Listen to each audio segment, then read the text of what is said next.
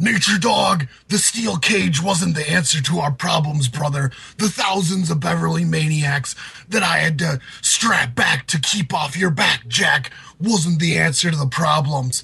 But when I heard Jimmy Wolfreck on the way to the emergency room in that slow-rolling coffin mutter the words, Yappa Pie, brother, I knew the answer to the problem, Dirty Flair. The Yappa Pie Indian strap match, Jack. I will beat you within an inch of your life. And the Yappa Pie Indian strap match, Dirty Flair, I will prove you will bow down to me for an eternity, brother. Whoopsh, whoopsh, whoopsh. First things first is to get the body in the proper position for the strapation dudes. The main priority in the Yappa Pie Indian strap match is to have the flexibility of the wrist that you're strapped to your opponent with, brother. And then I will say, mouth of the Mankato, Jimmy Wolfreck at ringside, give me Yappa Pie Indian punishment strap #1. And as I hear you beg for mercy, Dirty Flair, that's when I'll call to the strap master, Jimmy Wolfreck, for Yappa Pie Indian strappage #2. And as I see the raw pink meat on your back, brother, I'll take it to another level. I'll transform from Hulk Hills to Hollywood Hulk Hills. I will double strap you with both fists, and you'll scream to the heavens, please, Hollywood, don't hurt me anymore, and I will never stop. The Chosen One.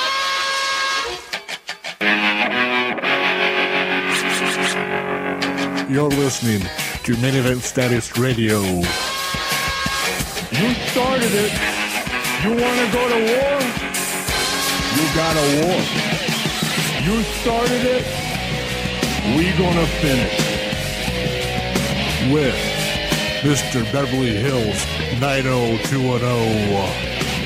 What is the fate of WCW? And I own WCW. The Dirty Dog Darcy. You want to fight, man? You want to fight? You got one. Only nobody tells me what to do. And Chico, nobody tells me when to do it. Now let's get into the podcast.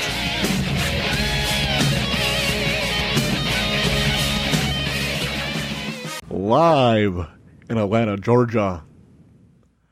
Live in the lunchroom in the CNN towers. We're here to make your back crack. Make your liver quiver and your knees freeze. Knees freeze, brother. Yep. We wined and dined with queens and kings. Kings and queens. We slept in alleys and dined on pork and beans. I am the common man, the Dirty Dog Darcy. He's the American dream, Mr. Beverly Hills. Oh man, I can't even take that. I'm not even close to the American dream. Together, American dream. Together, we make 400 plus pounds of twisted steel and sex appeal. Yes. Welcome to Main Event Status Radio, Mr. Beverly Hills. What's happening?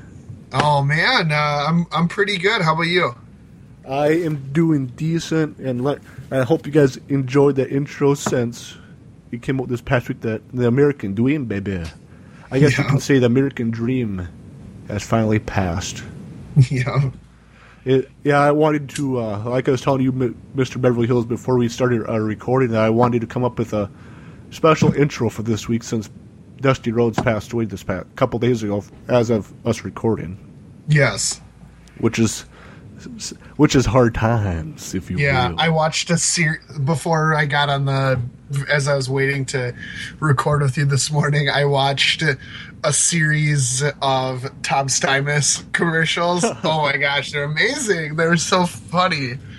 There's obviously the one with the 15,000 people watching, which we've parodied, but there was also this really good one that we can't parody, so I'll just tell you about it, where Tom Stymus is like, he always starts by like slapping the hood of a van. He's like, Tom Stymus here.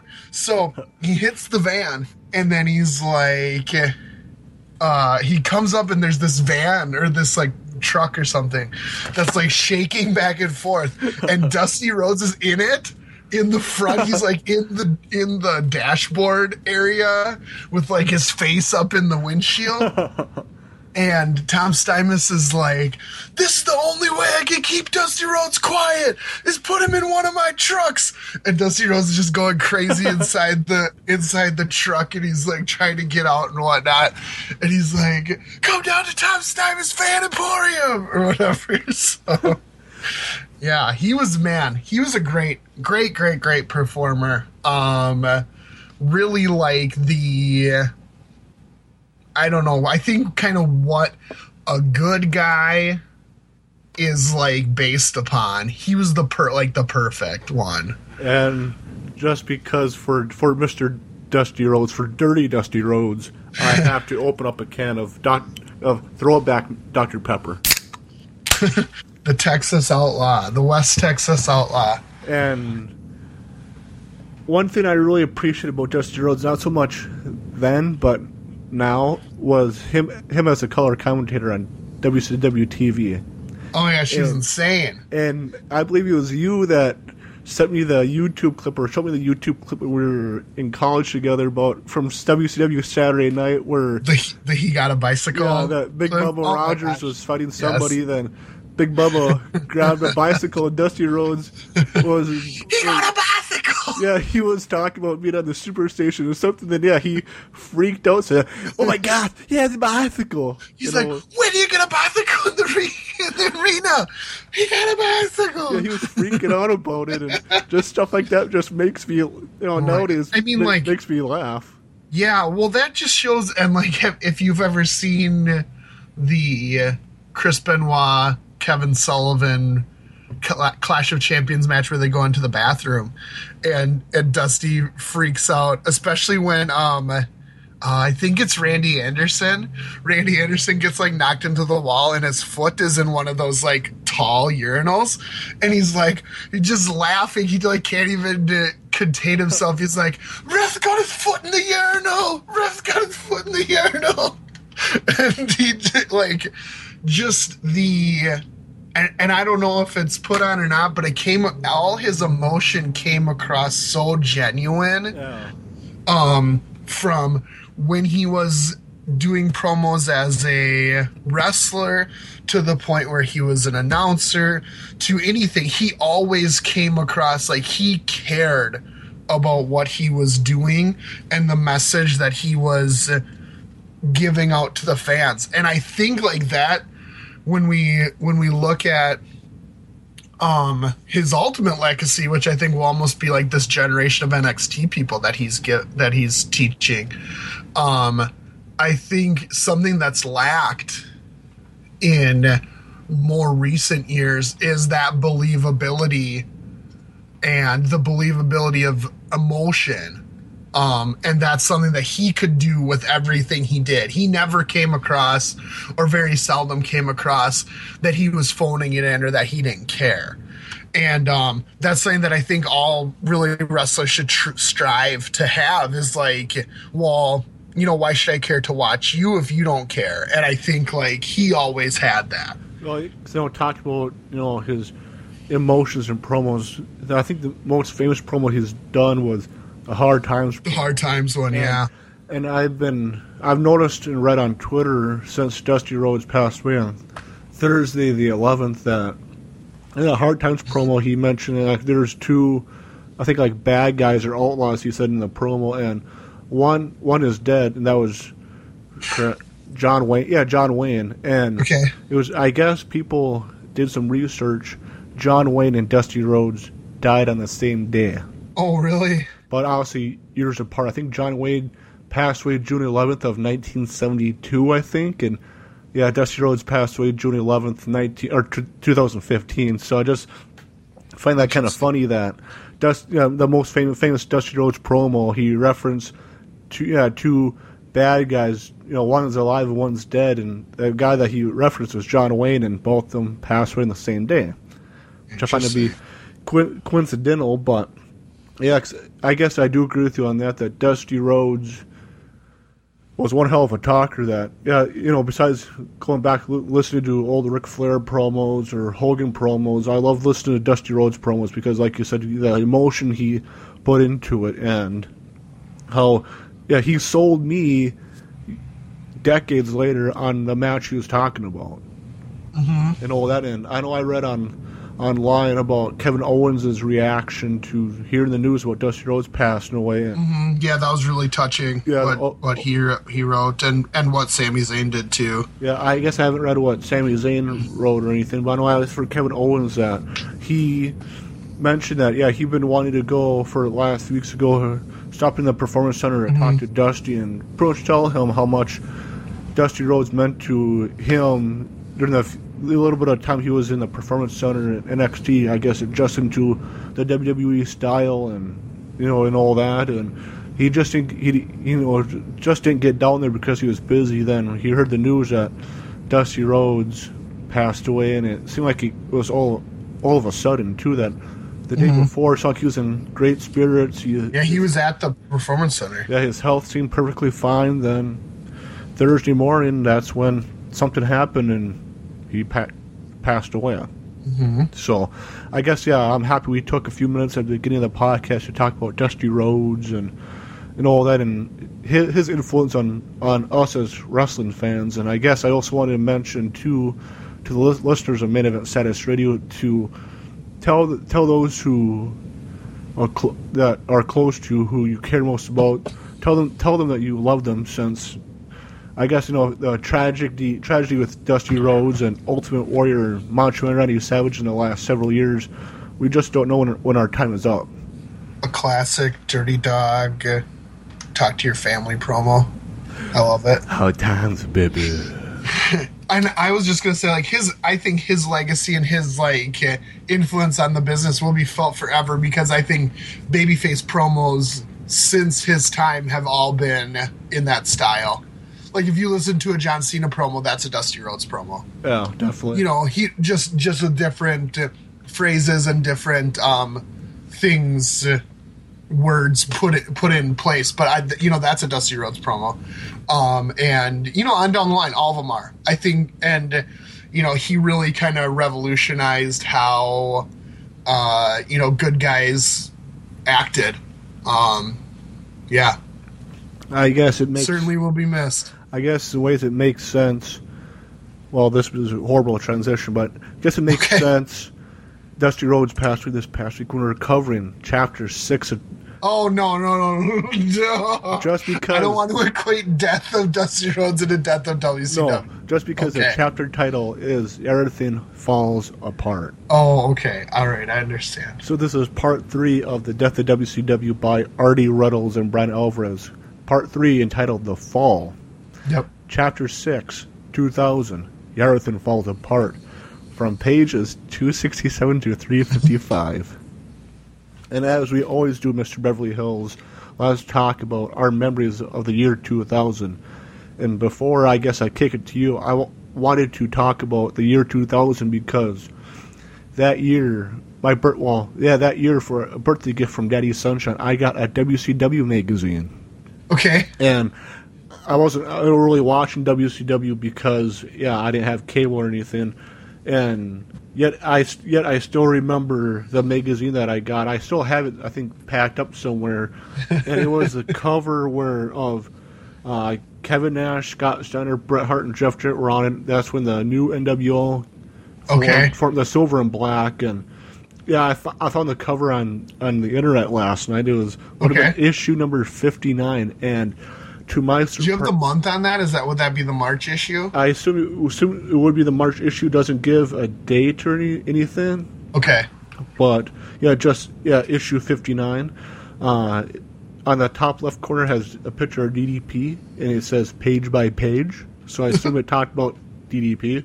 I would from that headline, I would assume that that's like him writing about himself. Yeah, then. But I'm just throwing. I mean, that would be like the clever wordplay that I would do if I was in charge of WCW. Then there's free posters inside of the NWO, and on the other side, Miss Hancock, Stacy Kubler. Okay. Then some of the other headlines on this magazine was the complete coverage of Sold Out, Women of WCW in sizzling swimwear, the Mamelukes, Crime Pays, and the WCW Heavyweight Title History. Oh, God. Mr. Beverly Hills. I'm sure they'd be out of date the second that it went into publication in 2000. Mr. Beverly Hills. Can you guess the cover price of that magazine back in 2000? Yeah, I probably bought a good amount of wrestling magazines. I'm going to guess like $4.95. Close, $4.99. Oh, boom! Score one for the Hills, man. Because when I saw that, the cover, and I saved it on my phone and looked at the cover price, $4.99. Like, holy balls! I don't remember it being that cheap, and that was, I think, a sign of the times. Oh yeah, that's how much they were. I always thought that was kind of spendy. The PWI 500 was always a little higher. It was like $6.25. That's a big splurge for me. But I always had to get that one. But to me, I know we'll get to it here in a little bit. But what I can remember of the year 2000 in professional wrestling would be, for me, for WCW aspect, was that magazine. Okay. And us and watching WCW worldwide every maybe once every few weeks, depending on the weekends, obviously doing chores and all that on the, besides schoolwork and all that, and just, somewhat following the WCW storylines like once every few weeks whenever I had a chance to sit down from chores before eating lunch and all that. Then also I remember kind of a lot of WWF during that time, since I was able to watch SmackDown and the hardcore division and the 24/7 rule for the hardcore title, which I felt like was one of the more famous divisions for the WWF during the Attitude Era. Sure. Or the Monday Night War era. Mm-hmm. So I guess, Mr. Beverly Hills, what do you remember of the year 2000 in professional wrestling? I mean, again, I remember, I don't know, I have a kind of a ridiculous memory, so I remember a lot of 2000. For some reason, I wasn't watching wrestling as much in 2000 as I was in 99. Because I recall just WCW starting to wear on me, to be honest. And by the spring, I really wasn't catching Nitro like I had used to be, and I wasn't flipping back and forth like I had done in 1999. But I definitely recall was still huge into. Still huge into WWF. One of the stories that I wanted to say last week that I was thinking about in 1999, but it definitely still went in 2000. I recall there was this website called Kenny'sCrib.com that, so you're familiar with the show South Park, right? Yes. Yes. Okay. So in 99, 2000, there was this website called Kenny'sCrib.com that took wrestlers and imagined them as South Park characters. And my friends and I would,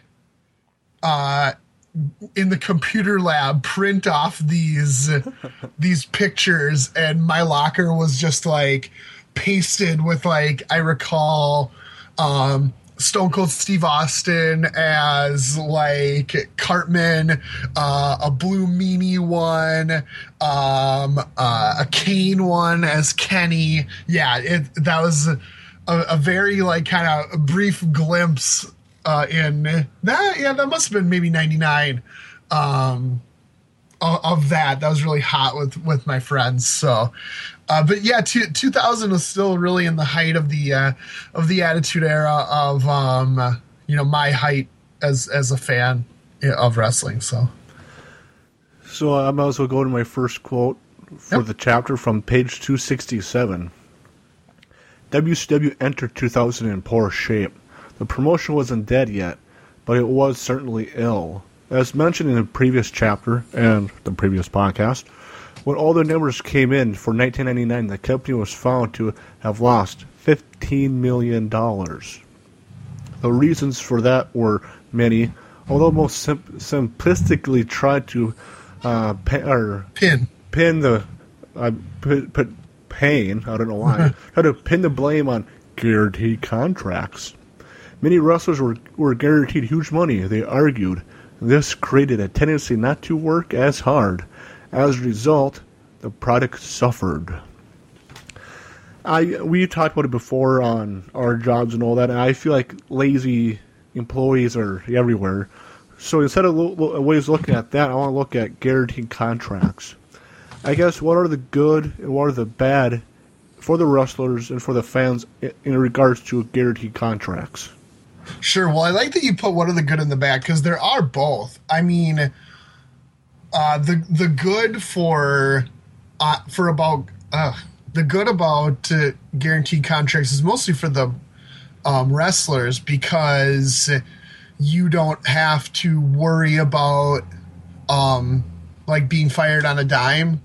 You don't have to worry about like the tomorrow, right? Like it's a more guaranteed livelihood. That can affect like your willingness to perform or whatever. But I guarantee contracts makes me think a lot about sports. As you know, I'm a huge sports fan. In baseball, the way contracts are structured, a lot of baseball contract talk in the last couple weeks, right?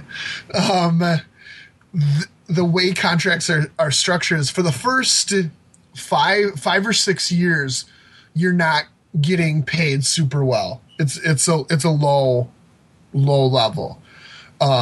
Probably while you're in the prime of your career, though. So you're working really hard, you're doing the best, but you're not getting a lot of money for it. Then when that 6 years is up, that's when you cash in. That's when you get that huge guaranteed money. But then what usually happens, right, is you're toward the tail end of your career, you're probably not earning it. So people go, "Oh, why'd they give this guaranteed money? They're crappy, they're terrible. Why are they giving them so much money?" Well, the point is, they were outperforming their contract for so many years, right? Like, they were doing so much better than what they were getting paid. And that's what I kind of think about, like, for these wrestling contracts, is that probably for several years, these guys were working really hard, doing really well, and weren't getting probably what they were due. So I can't fault them for cashing in. If somebody's going to pay me $1 million, go ahead. Yeah, I guess so. To me, the guaranteed contracts, I guess, to me, kind of reminisce about salaries in different, I guess, other job. Yeah, sure, versus hourly. Yeah, versus hourly, that salaries, that no matter how many hours you put in, you're going to get paid the same every week. Right, uh-huh. I guess it's kind of assurance, like you're saying, that if you put in 30 hours this week, but next week you're going to put in 70, you're going to get paid the same. So I guess it's nice that during the slow periods, when you don't put in the traditional 40, you're still going to get paid the same. Sure, and as there are people who will milk that and work 30 a week, there are just as many people who work 60 a week and are paid for 40. That's the thing about guaranteed salaries, like you're talking about, and guaranteed contracts in general. So yeah, just like you said, there are lazy people in every profession. There are lazy people. There are lazy wrestlers. I don't know. They needed to probably structure those contracts in such a way that they could punish these guys who were not living up to their contract, but c'est la vie. So my next quote ties in perfectly with what we were just talking about from page 267. It's time to debunk that theory once and for all. The theory being that guarantee contracts were the problem. Go ahead. The real reason WCW lost so much money had nothing to do with guaranteed deals. In 1996 and 1997, wrestlers with guaranteed deals were making tons of money, and because the company itself was making bank, these wrestlers were actually underpaid. There were a few complaints about guys being lazy, but those who were would have been lazy no matter what kind of contract they had. The problem wasn't guaranteed contracts. It was that the people in charge failed to elevate or create new main eventers when they had the perfect opportunities to do so. Right. Yeah, like if they would have been keeping on making that same amount of money, they could have afforded those guaranteed contracts and handed out more to new stars. It's not the guys who signed guaranteed deals when they were at their hottest. What are they supposed to give it back now that the company's failing? Well, that's the company's fault, not theirs. Yeah, and I guess I wanted to mention that, or use that quote, because, you know, like we talked about, you know, there's going to be lazy people who work everywhere, not just in pro wrestling. But, you know, we've talked about this pretty much since the first part of the podcast, that WCW's hindsight wasn't really that great. That you wanted to pit what worked in the past as their main events, and not build up new guys. Granted, they build up, you know, they built Goldberg. I guess, you know, they did. So same thing with DDP and Sting, I guess. But there's not really any other guys I can think of who they built up from the start. Mm-hmm. And just, you know, like we mentioned before, we kept beating the dead horse that WCW did not build up new stars when they had the chance, and they just want to keep the same old horses that, you know, that were great back in the day as main eventers, and that's it. Yes, this we have. I think we've talked about this every week. There's no need to go back to it. Okay, my next quote. That's why I deleted it out of the notes, actually. Did you? Yeah. Oh, for some reason it was still in there, but whatever. In my saved one. Whatever. Okay, my next quote is from page 268, which we've repeated many a times, but I wanted to mention the mistakes from 1999 were not only repeated in 2000, but even dumber errors were made. Right, they kept building on it. You know, the bad decisions that were made in 96 were made in 97 and added to, and, you know, et cetera, on down the line. So, yeah, you're right. My next quote is from page 268. Again, in early January, Nitro moved from 3 hours to 2. There were a couple of reasons for this. The first was that 3 hours was just too damn long to run a wrestling show. The second was that by cutting the opposed third hour, the composite 2 hour rating would pretty much automatically jump by several tenths of a point. I guess I want to get your thoughts on the two reasons Nitro went back to 2 hours. I would agree with them wholeheartedly. Yeah, I guess the same thing that we mentioned before and talk about current day WWE. Raw's too damn long with 3 hours.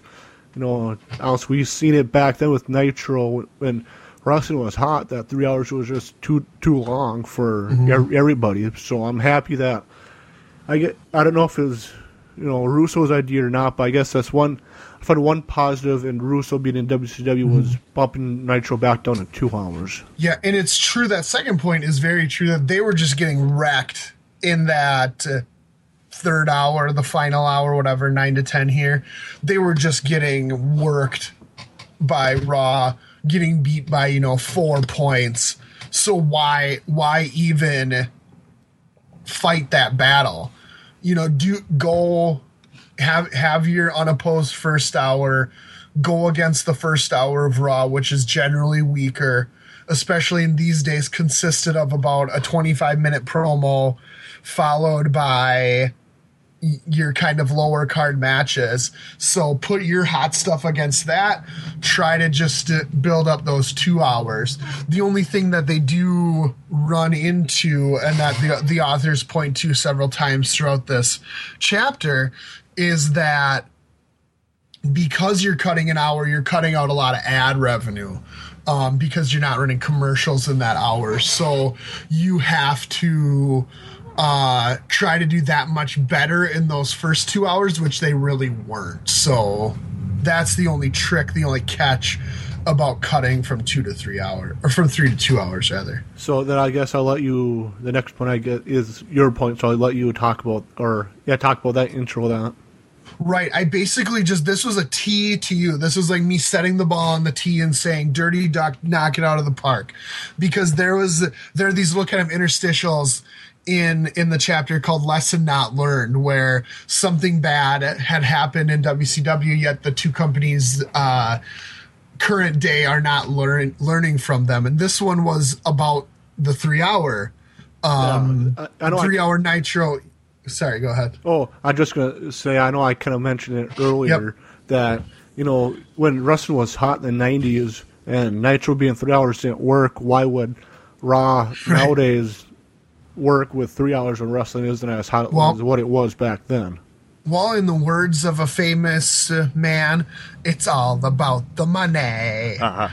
And USA was willing to give them a Brinks truck full of money for that third hour, because that's a solid ratings hour. It does well, does better than anything else that they were putting after Raw or before Raw.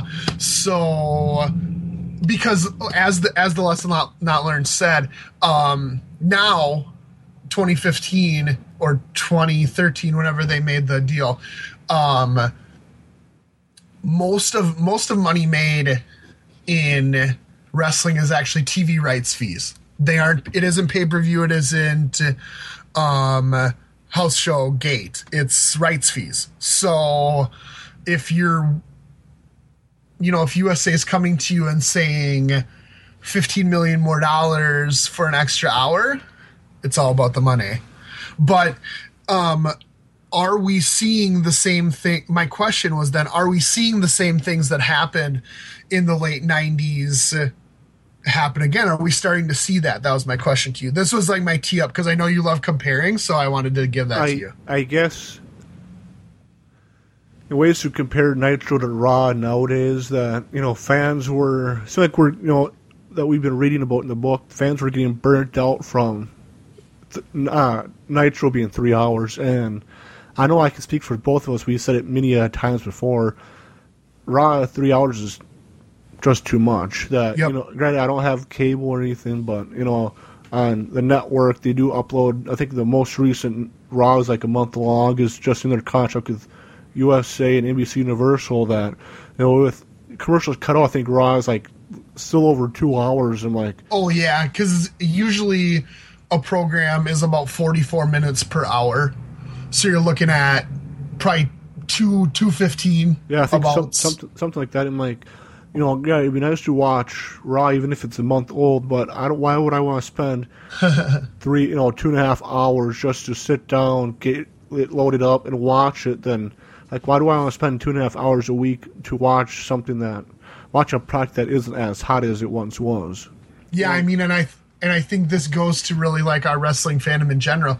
If I'm going to watch 2 hours and 15 minutes, I'm watching a pay-per-view. Yeah, same. You know, I or something likewise. So I don't know. That's where I'm at on that. So I guess we must move on to the sorry. One of the other things I was going to say, you know, when,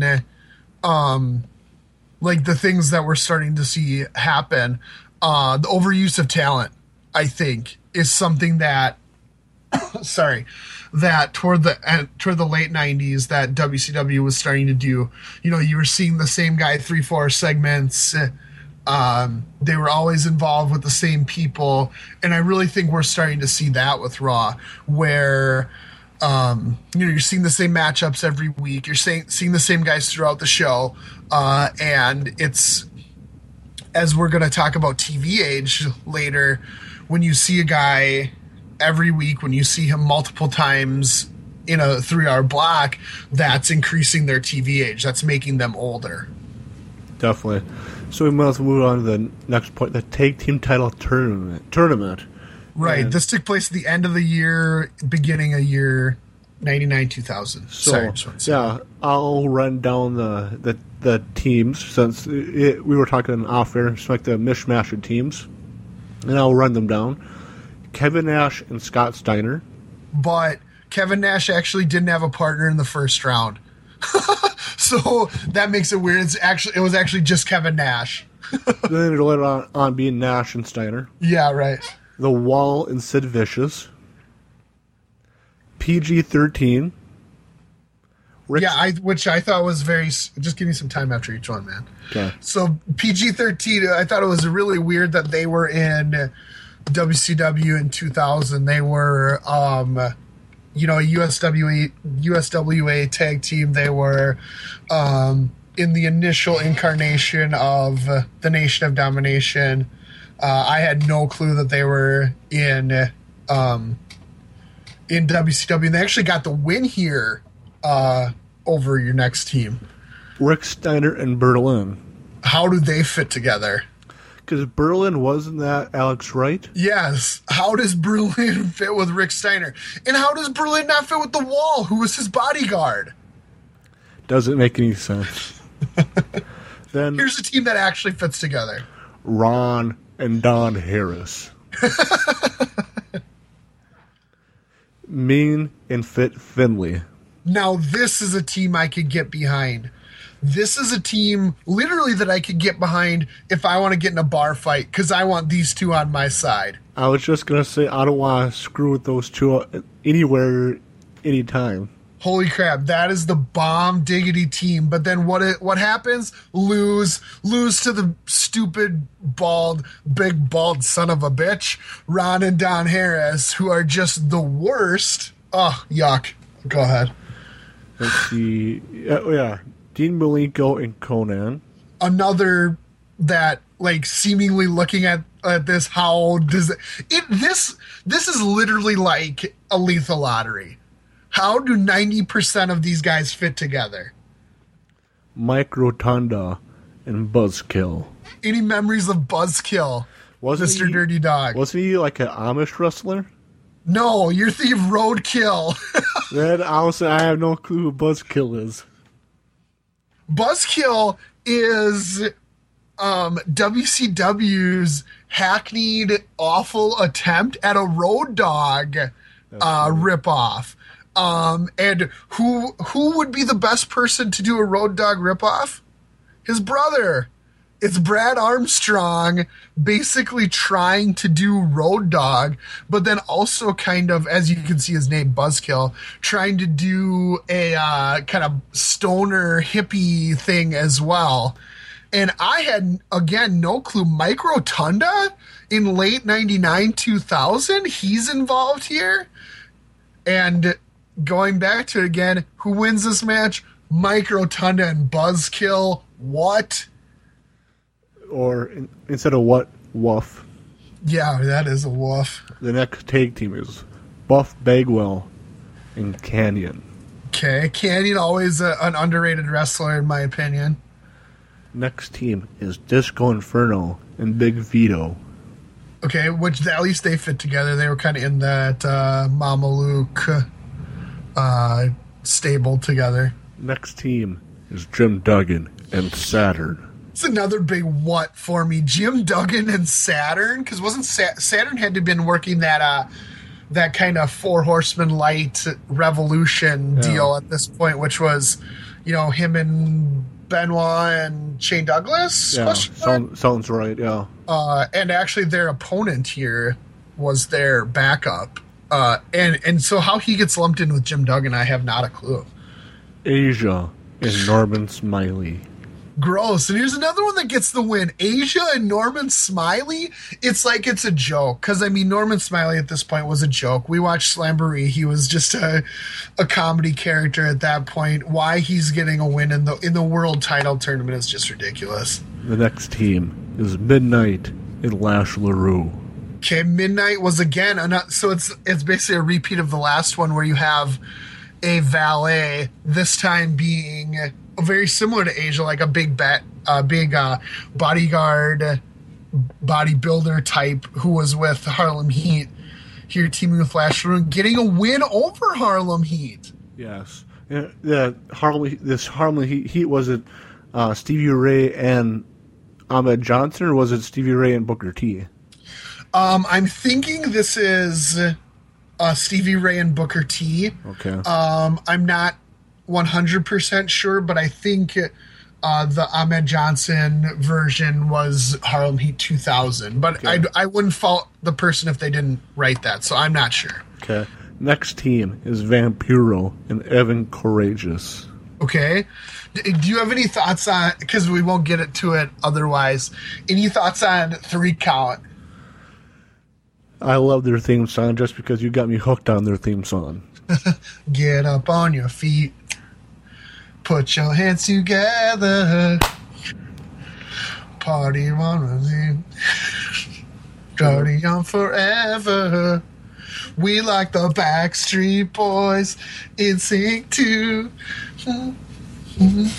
Yeah, they were fun. They were fun, man. And, like, it's funny that Evan Courageous is kind of the one that's pushed the most when he was clearly the worst. Shane Helms and Shannon Moore, who are, you know, both pretty good and had a very kind of long career, long-ish career in pretty high-level positions. They were kind of the real talent. Who are they? Oh, yeah. Okay. So here we got Vampiro making his first appearance in the tournament. Yeah. He'll come back later. We'll talk about that. In the last team is David Flair and Crowbar. Right. And David Flair and Crowbar win that one. Let's just hit some highlights here. So we got. Well, you were talking about Vampiro coming back in. He subbed for Kanyon. And so he would team up with Bagwell in the semifinals against Flair and Crowbar. Right, and we end up with a title match. The final being Kevin Nash and Scott Steiner against David Flair and Crowbar, which is the winner. Very strange to me. You'd think that would be kind of a mismatch. I wonder if it was kind of a screwy deal because we got David Flair and Crowbar actually winning the tournament. Then, you know, just to mention it, that Steiner and Nash beat the Harris twins. So, but yeah, when I read that, the results that the Flair and Crowbar won, I'm like, okay, whatever. This WCW 2000, so it's not gonna make any sense to me. So I'm not gonna try to do some more dirty research to figure it out. Sure. Right on. So I want to think... Yeah, so I mean, like, I think this is just...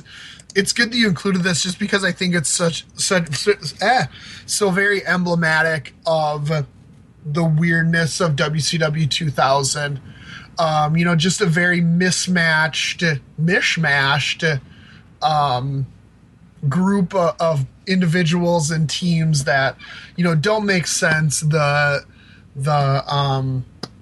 wins don't make sense. You got a person appearing twice, you know, just very strange in general. So, yeah, I want to thank ProWrestlingHistory.com for that bracket.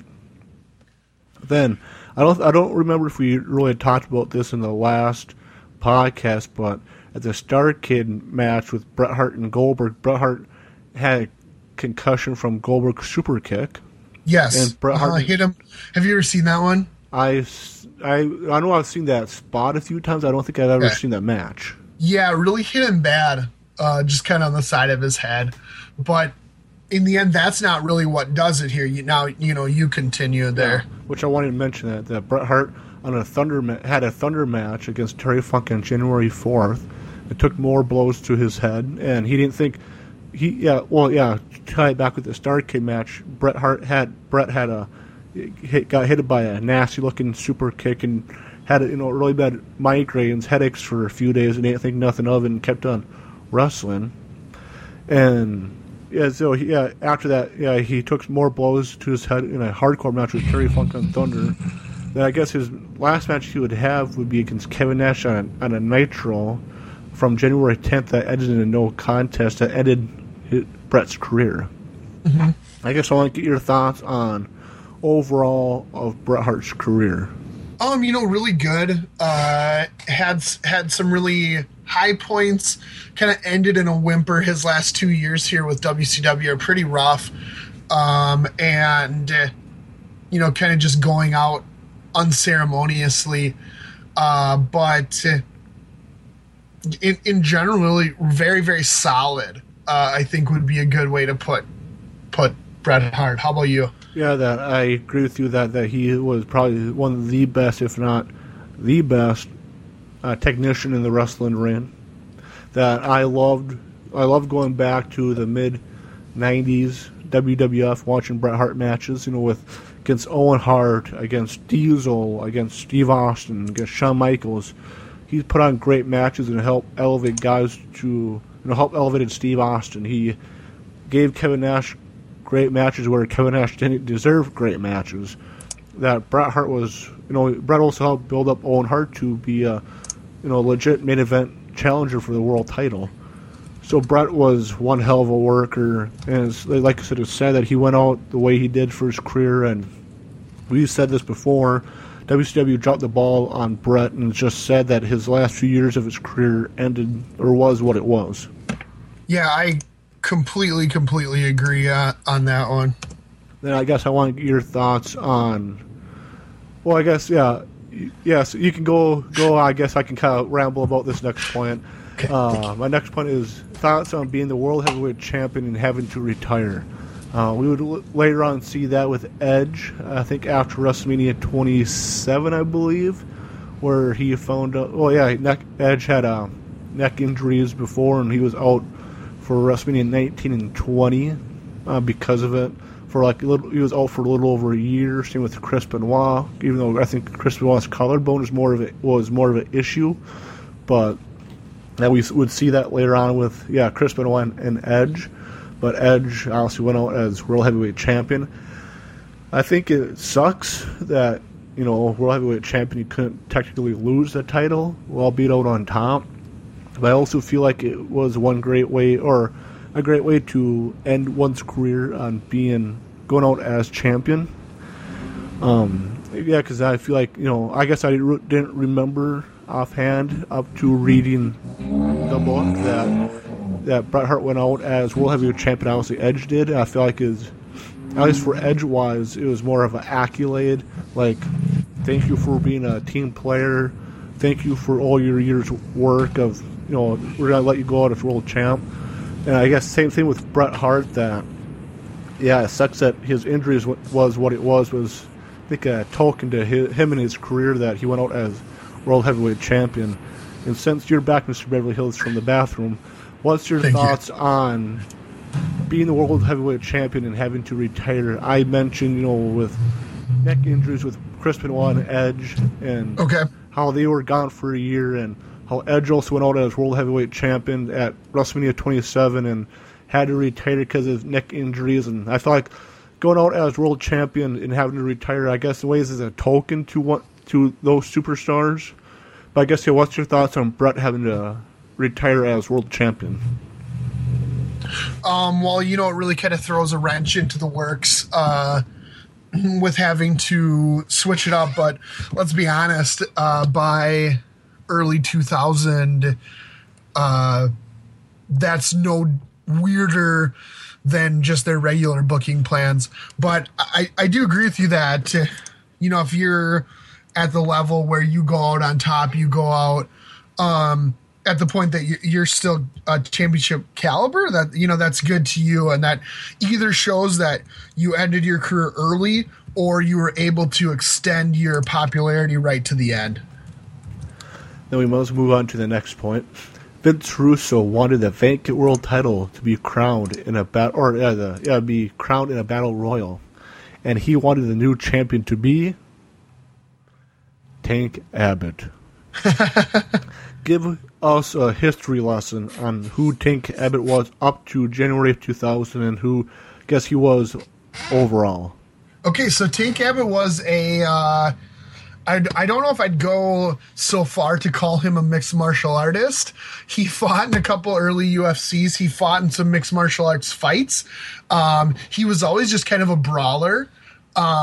He didn't have a spectacular record, but when he would win, he would always win in spectacular fashion. In knockouts, generally, with some really kind of devastating knockouts being his most memorable. WCW scooped him up kind of in response to Ken Shamrock being signed by the WWF and having success there.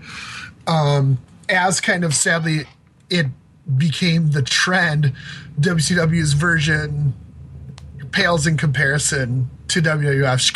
Ken Shamrock is a million times the performer that Tank Abbott is, mostly because, Tank Abbott's background is bar fighting, where Ken Shamrock's background, is legitimate wrestling, into shoot wrestling, into, mixed martial arts. So he had a solid base there.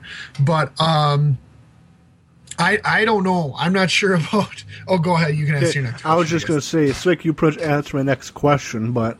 was Tank Abbott the right guy to give the title to? And if not, why not give him a chance? Yeah, because he wasn't positioned at that level. I mean, it's one thing to give a chance to a new guy, but he wasn't presented as that kind of guy. It'd be very out of left field, and sometimes that's okay. And it's okay to grab somebody who's maybe at the mid card, but then they have to have the ability to carry the title. And I don't think Tank Abbott had that, both in the ring and as a talker. He was interesting to listen to, but just not. You can't imagine, I guess, Tank Abbott coming out and starting a Nitro with a promo, but. I don't know. You don't always have to have that either, I guess. Yeah. So, Chris Benoit won the WCW title at Sold Out 2000. I believe that was one of the two WCW 2000 pay-per-views I had on VHS. Okay. Was this win a little too late? Well, yeah, because he said that he was leaving. So yeah, I think when it came down to it, I think Benoit won the title in a title tournament, and he beat Sid at Sold Out, and how when Benoit had Sid in the crippler crossface, Sid's foot was underneath the rope when it happened, which would tie into why they stripped Benoit the title the next night on Nitro. Right, and they made a last ditch effort to try to convince Benoit to stay, saying that, the next night he can beat three guys, we can give you a, extended reign, whatever. And the book said that he just kind of saw through that and just still wanted to leave. Because I guess before Sold Out in January, Malenko, Saturn, Guerrero, and Benoit, who would end up going to WWF, but also Shane Douglas, Konnan, and Kidman asked for their release. I think Konnan, in the book, what? I think they called it unconditional releases. Well, release, but go on. Okay. Whatever. That really doesn't matter. Whatever. So Konnan and Shane Douglas backed out because... they had bad relationships or bad, whatever, lasting memories from their time in WWF, so they weren't going. And they didn't grant Kidman his. So he still asked, but they didn't grant his. So they let those four go. And, and did you catch the reason why it said they kind of had to release them? No. So there was... this guy backstage or whatever, one of the workers, said that if they left or something like that, he was going to cut their throats. Oh, yeah. Which, he obviously didn't mean literally, but that's, that's grounds for a suit if you try to, mess around with them at that point. Well, they have a guy who just threatened to kill them all. So they kind of just had to give in at that point and let them go. Then, do I have the date correct that Blanco, Saturn, Guerrero, and Benoit showed up on the January 31st edition of Raw? Yep, correct. Okay. Just wanted to make sure then. I'll kick it to you in the next couple points. Oh, my gosh. Now I shouldn't have written this because now I can't remember how. Yes, now I do. Okay. So, after they stripped Benoit of the belt, they kind of went through some more rigmarole to try to figure out who to give the belt to. And it was, I guess, settled on that Sid would get it. In order to get it, though, he was first going to have to beat Jarrett and then beat Nash. But Jarrett was hurt because Jimmy Superfly Snuka gave him a concussion from a Superfly Splash. So they changed it to Sid had to beat Ron Harris, and then he'd get Nash. Various machinations happened where, blah, you pinned the wrong Harris, whatever. It ends up with Sid versus Nash and one of the Harrises. He wins and he finally gets the belt. But, this having your belt held up for a month with, this silliness is just, I don't know, poor decision making. Your thoughts? Yeah, that when I read it in the book, it made absolutely no sense. Oh my gosh, made my head spin. And like, #vintage WCW. Yeah, right.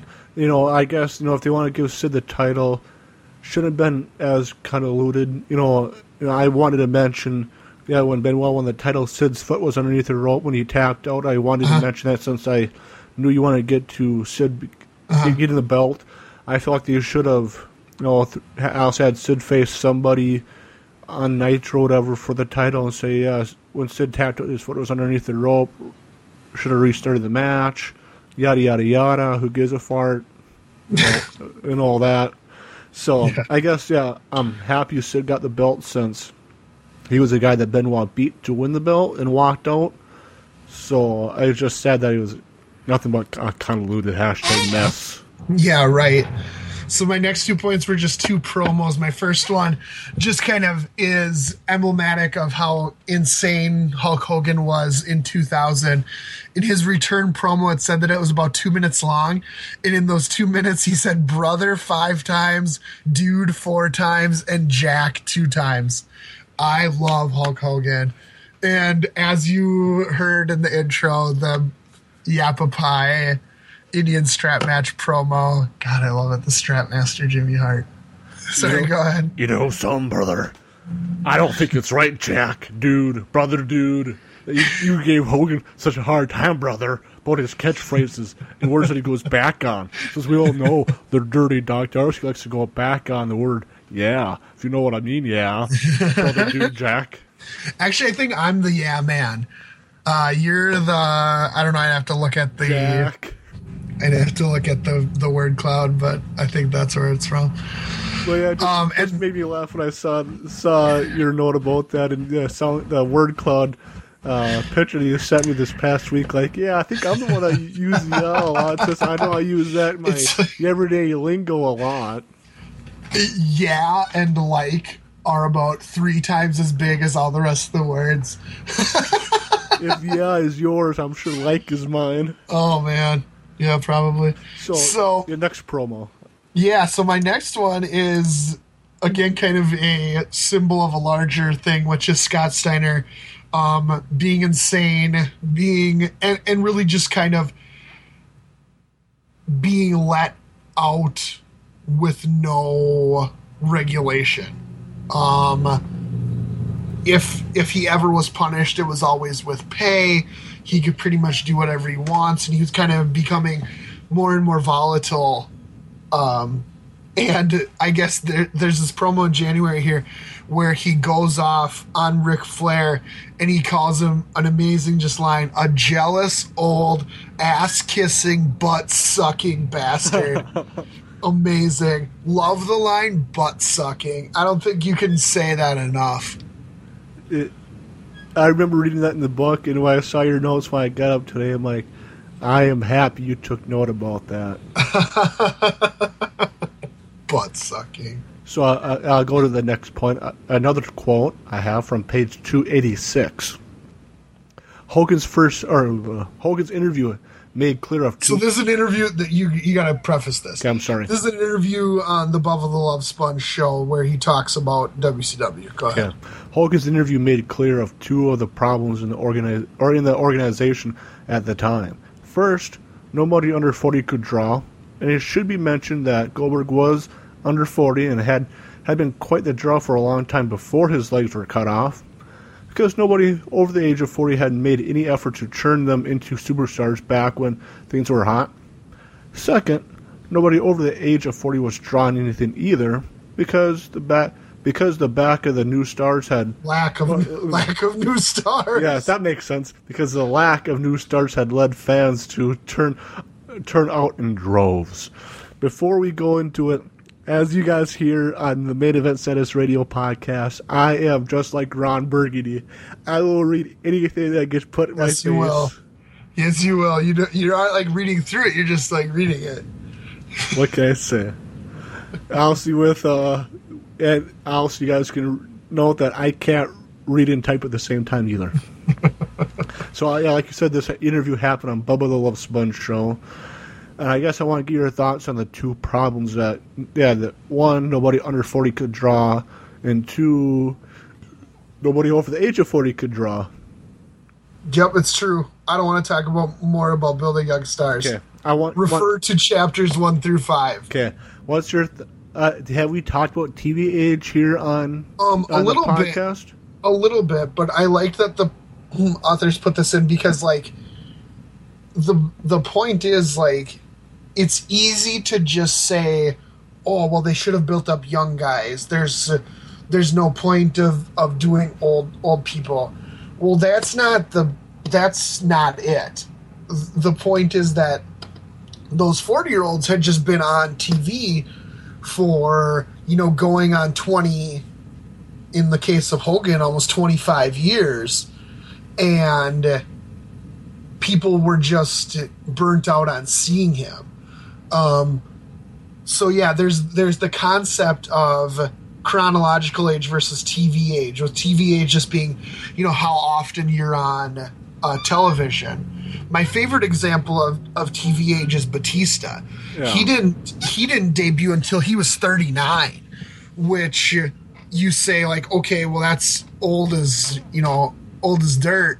He should be bad. Well, he had never been on TV, so he was extremely fresh. Some of the over time, some football players, that Ernie Ladd, for instance, he didn't start wrestling until he was in his 30s. Yet he became one of the best wrestlers of his time, just because he was fresh. He was not stale from being on television all the time. So yeah, I like that they clarified that, and I think it's a good. Yeah, cause I was just gonna say, I don't know if it's you or me that put in, but one of us puts in, well, for TV age, it's not old versus young, but fresh versus stale.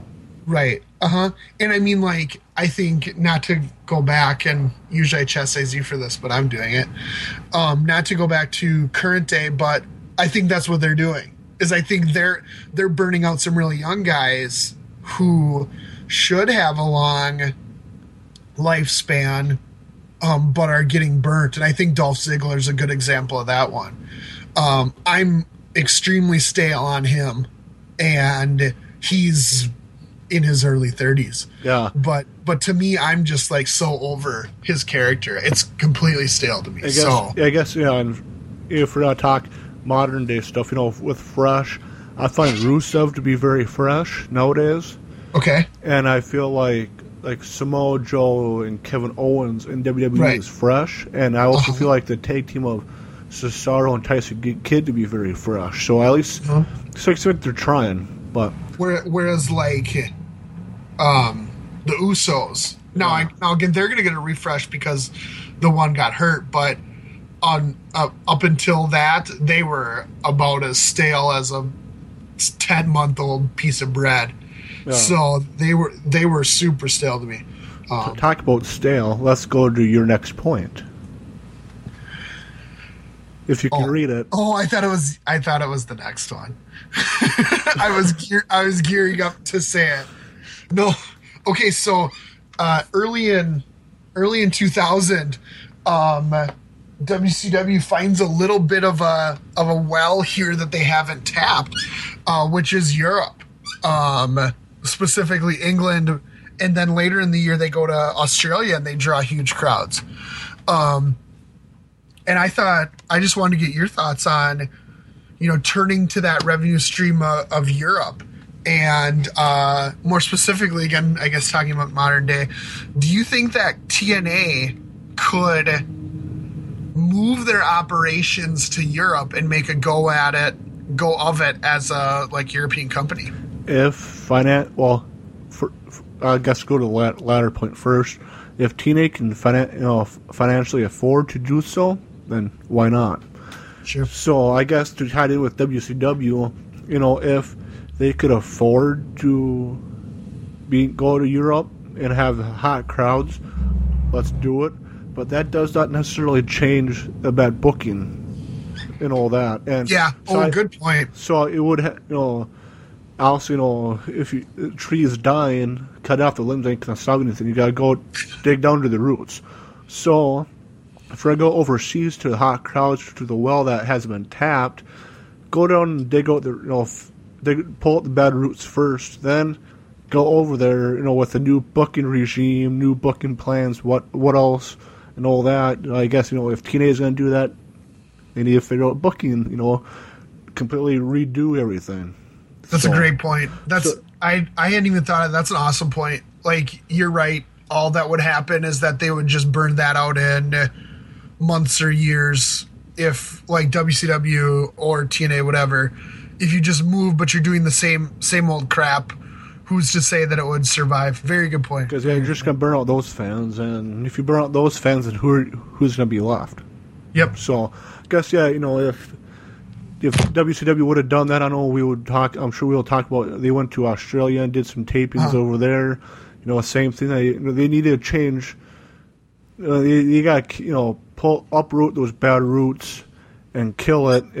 Which would be the bad booking, those years of bad decisions. You need to fix that first before going to those untapped fans and make the new booking hot. With those new fans. Sure. So, I guess to help tie into your next point, Mr. Beverly Hills, I want some apple pie. Are you my little dude Jimmy Hart in the slow rolling casket? He mutters to me, "Yeppa pie." Oh my gosh, the Yeppa pie Indian strap match at Uncensored 2000, featuring some truly insane promos from one Hulk Hogan, which again, you can listen to the intro. That's what it's all about. The raw pink meat of your back, Ric Flair. So scary. But the match did not disappoint in insanity either, because so obviously, yes, the strap master Jimmy Hart gave Hulk the strap. So it's a strap match, right? We all know strap matches. You have to win. Well, this one is said that you have to win by touching all four corners, right? No. Hulk Hogan won by pinning Ric Flair. To tie it in with the uncensored 1999 main event, yes, between the same men in the First Blood Steel Cage match, how Ric Flair pinned Hulk Hogan to win the title. So I guess it only makes sense to bring it back to uncensored, bring it back to those two, bring it back to postmodern professional wrestling. Yeah, and then, after he pins him and the bell rings, he gets up and he touches the four corners and the bell rings again. Yep, pie. Okay, I don't think I ever watched that match, but that just sounds like... yeah, postmodern pro wrestling, which I might like, maybe. No. So I think you're confusing the words postmodern pro wrestling for shit pro wrestling. I like Shat Pro Wrestling. Get it right, Beverly Hills. Oh, you do? Gross. You like William Shatner when he's in wrestling? Because yes. I do too.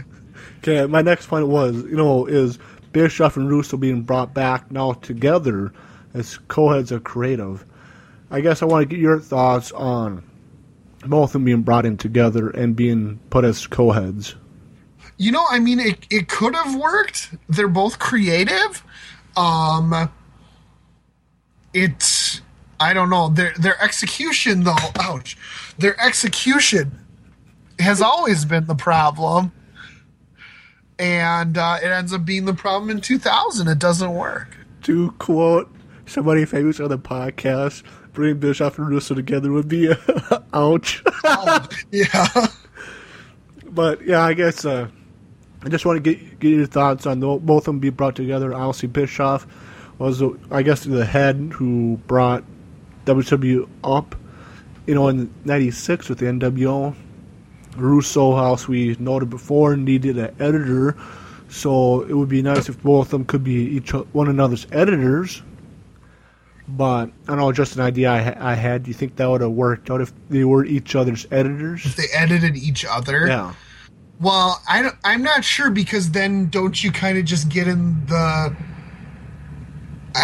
yeah, maybe. I don't know. I just wonder, if I edit you and you edit me, well, aren't I giving my ideas to your thing and you're giving your ideas to my thing, so it just ends up being a wash? Pretty much. Yeah, I guess it's just something I thought of, but... Yeah. Okay. I know in the book, WCW Live was brought up upon off and on during the last few chapters, and I don't think we've talked about it on the podcast. What do you know of WCW Live? It was an online radio show, and its biggest legacy is that it was the first introduction of Jeremy Borash into national wrestling. Okay, so WCW Live was pretty much the precursor to WWF Bite List, right? They were kind of doing it at the same time, but okay. Yeah. Okay, I just I was just curious about that, because I thought, because I don't remember. Well, I guess this is showing the point that I wasn't up to date with WCW programming and all that. That I never heard of WCW Live before. I did try to YouTube search it, see if I found anything. In only thing I found was before Nitros, they would have the hard camera set going, and you'd see fans filling in. Then you would see a dark match before before the tape. Oh, that's and all cool. That. And well, I guess I didn't have the volume on or anything to see if there was anybody talking or anything. You could stream stuff in 1999. I don't know. I don't think anybody had that capability. Yeah, I don't know. Not video. Yeah, but I don't know. But that's what I found of WCW Live. It didn't seem like it was the radio show that they talked about. So I guess I'll kick it to you on your next minor point. Okay. I love the Spring Break Nitros. They're some of my most favorite wrestling programs of all time. Mostly because someone usually gets thrown into the pool. You might get an appearance of a guy wearing a sweater in Florida. Or in 2000, you might get Hogan in the ring looking out to 2 miles away to a tiny figure putting up his hand in this fashion that you see, sorry, for radio listeners. Like the Big Show, and yes, signals for the choke slam. Uh-huh, yep. And you got Hogan going, "Who's that, brother? It's the Wall! It's the Wall, brother!" And no one, I repeat, no one could see the Wall from that far away. Hogan, with his supervision, his superpowers, he could see him, and he knew it was the Wall. He knew he was challenging to a match. It made me laugh because I think the authors noted that Hogan, I think, is nearsighted just like me and didn't have his glasses on. So, as I say, when I have my glasses on, I can't see that far off to see who that person is. And so, with my glasses off, I can't even see, 2 miles away with my glasses off. It might be 5-6 miles off. So, I don't know how Hogan can even figure out that was the wall. So that made me laugh, and seeing your notes about that made me laugh again. Like, I'm happy you brought that up. It's the wall, brother. So, when I read this next point in the book, I thought this was the Nitro you referenced a few podcasts ago about that you were a podcast on. Yes. On was the April 10th edition of Nitro. So April 10th, 2000 was the show where all the titles went vacant. Correct. It was a reboot Nitro. So I want to get your thoughts on it, since out of the two, you would be the Dave Meltzer of the two on what happened on that Nitro. Yeah, this was a mile-a-minute, breakneck speed Nitro. There was so much going on. It opened with almost the entire roster in the ring, while Bischoff and Russo get intros, but then they come out. They basically say that they're rebooting. They're vacating all the titles, like you said. They're calling out all the old guys, blah, blah, blah, blah. Brian Knobbs and Silver King are mugging for the camera so much.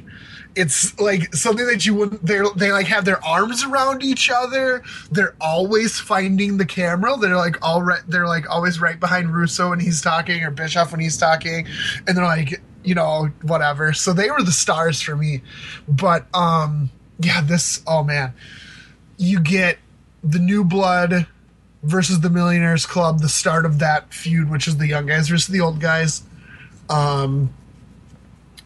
You get terrible reference, insider reference from...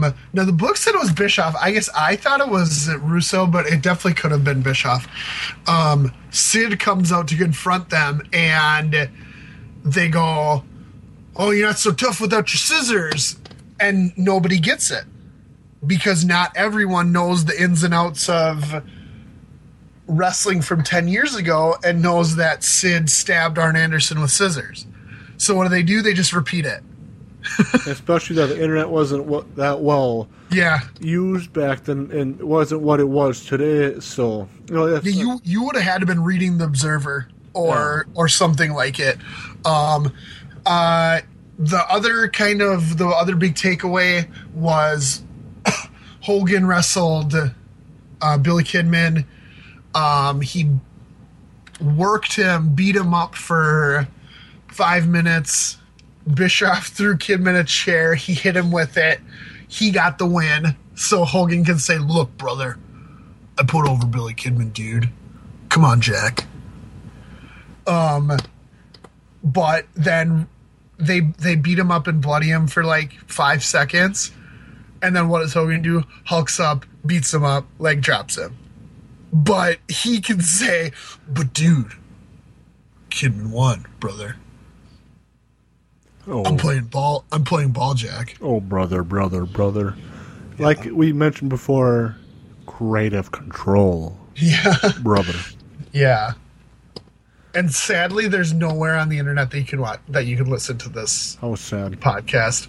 Yeah. The website that it was on, none of the links work anymore. Sorry, dude. I'm sure you have, but the Ready to Rumble movie. Yeah, this brings up some actually interesting memories. My freshman roommate in college, not a huge wrestling fan, huge Ready to Rumble fan. And he had just a ton of movies on DVD, because his dad... Now, he probably doesn't anymore, but he managed a Blockbuster Video, so all the DVDs he would, like, burn copies of, which I'm pretty sure is, like, as illegal as it gets, but whatever. And especially if you're not renting it. But I don't know. Whatever. And one of them was Ready to Rumble. Ready to Rumble is... I don't know. It could have been written by Vince Russo for all I know, because it was very much like a storyline like him. You got these two wrestling fans who don't know that wrestling's real, not predetermined, played by David Arquette and Scott Conn. And their favorite wrestler, Jimmy King, is beaten for real, quote unquote, right? It's a shoot, brother. And because whatever the owner, him and the owner don't get along, and sounds like Robert Shea's 1997. Yeah, right. Yeah, that's what it is basic. Again, that's why I thought it was Russo, because he always goes back to the well on the Montreal screw job. But so then he's like ran out of the company. Long story short, these two get trained, quote unquote, by this old guy living in an apartment. They find the Jimmy King character. They storm back WCW. Like, they come out of the crowd and they beat like all the wrestlers. Like Sting, DDP is in it. Bam Bam Bigelow's in it. And for real, quote unquote, Jimmy King wins the title again and beats up the owner, who for some reason is always wearing a brown leather jacket, which I think is strange. But it's a terrible movie, man. A big part of it is that, like, the David Arquette character is driving a truck full of poop. Okay. And his poop truck goes off the road. So there's poop everywhere. But then there's miraculously runs into a toilet paper truck. Oh, no, you thought it was funny. I just... Target market. Whatever, Jack. I just laughed at your explanation of it. Oh, well, thank you. I appreciate that. Yes. No, so that's like their symbol that they need to try to go help Jimmy King, because they're like, oh, it's a miracle. I guess to tie it with that movie where the King of Rockapaya, call me MC. I don't even know the rest of the lyrics. Sucker MCs should call me sire. Ain't stop rockin' till I retire. Yes, I bought the greatest hits of Rum DMC because that song was on it. Kings of Rock was on it? Nice. I guess. Well, I want to get your thoughts on Mike Awesome and how WCW booked him. Yeah, well, I thought Mike Awesome was a really interesting character in ECW, just as a guy who just ran through everybody, just freaking wrecking all comers. It's unfortunate how WCW booked him, because he, going back to our earlier point, was completely fresh. He had been on ECW TV for 6 months, or I guess getting closer to a year at that point, but ECW TV was not highly watched. It didn't have it had a good enough viewership, but obviously not that good, because they went out of business. But so he was entirely fresh, like clean slate, and he could have been great. He had a great look. He could do things in the ring that not a lot of people could do. But they saddled him with terrible gimmicks. The 70s guy, the fat chick thriller. He joined Team Canada for a bit. It was bad. Yeah, lots of bad stuff with him. Total squandered opportunity. The WCW World Television title was retired in February of 2000 with Hacksaw Jim Duggan as the last champion. I guess I want us to share any memories of the TV title. Okay, well, yeah, the only things that I really remember of the TV title, a few things, just Arn Anderson's reign with it in the very early 90s. He did a really good job with it. I recall, I think, Steven Regal having a run with it, yep, which I liked. And then Duggan fighting it in the turlet. Yeah. Those are the only three things that I really remember about that TV title. I love going back and watching old WCW pay-per-views and watching the TV title match, because guys like Arn Anderson, Lord Steven Regal, even older with Tully Blanchard and Dusty Rhodes having the title. I just find those matches to be one of the better matches of the night, more technical matches, which I like. Right. So it's just there's always the Go ahead. It's just sad to see the TV title go out that way, but then again, you know, we also saw WCW Saturday Night just get canceled out of the blue with no explanation or anything. So I guess if they're killing off titles and shows, why not? Ugh. Yeah, it's just disappointing, you know, to see it end like that. Then on April 28th, 2000, David Arquette won the WCW World Heavyweight title on an episode of WCW Thunder, where David Arquette teamed up with champion DDP against Eric Bischoff and Jeff Jarrett in a match that Beverly Hills hates, and whoever scores a victory wins the world title. One of the most infamous title changes of all time would be David Arquette winning the title. Oh, my Lord. Yeah, then, on Thunder! That too. I want to get your thoughts on what he did with his money, but before you do, Arquette was against the idea of winning the title, but he just went with it. The money that he got from being champion, he sent all that money that he made to the families of Owen Hart and Brian Pillman and Darren Drozdoff, who was paralyzed from the neck down in a tragic internet accident on SmackDown. So I guess I want to get your thoughts on him being against the idea, but went with it, and because he went with it, he wanted to use his paydays and send that towards the families of those three competitors. Right, I thought that was really cool. I thought that was really cool of him. David Arquette comes across as kind of a dweeb, kind of a fool, just to interviews and stuff. But you know, that just must be kind of a character that he plays, because that's pretty stand up. That's pretty awesome.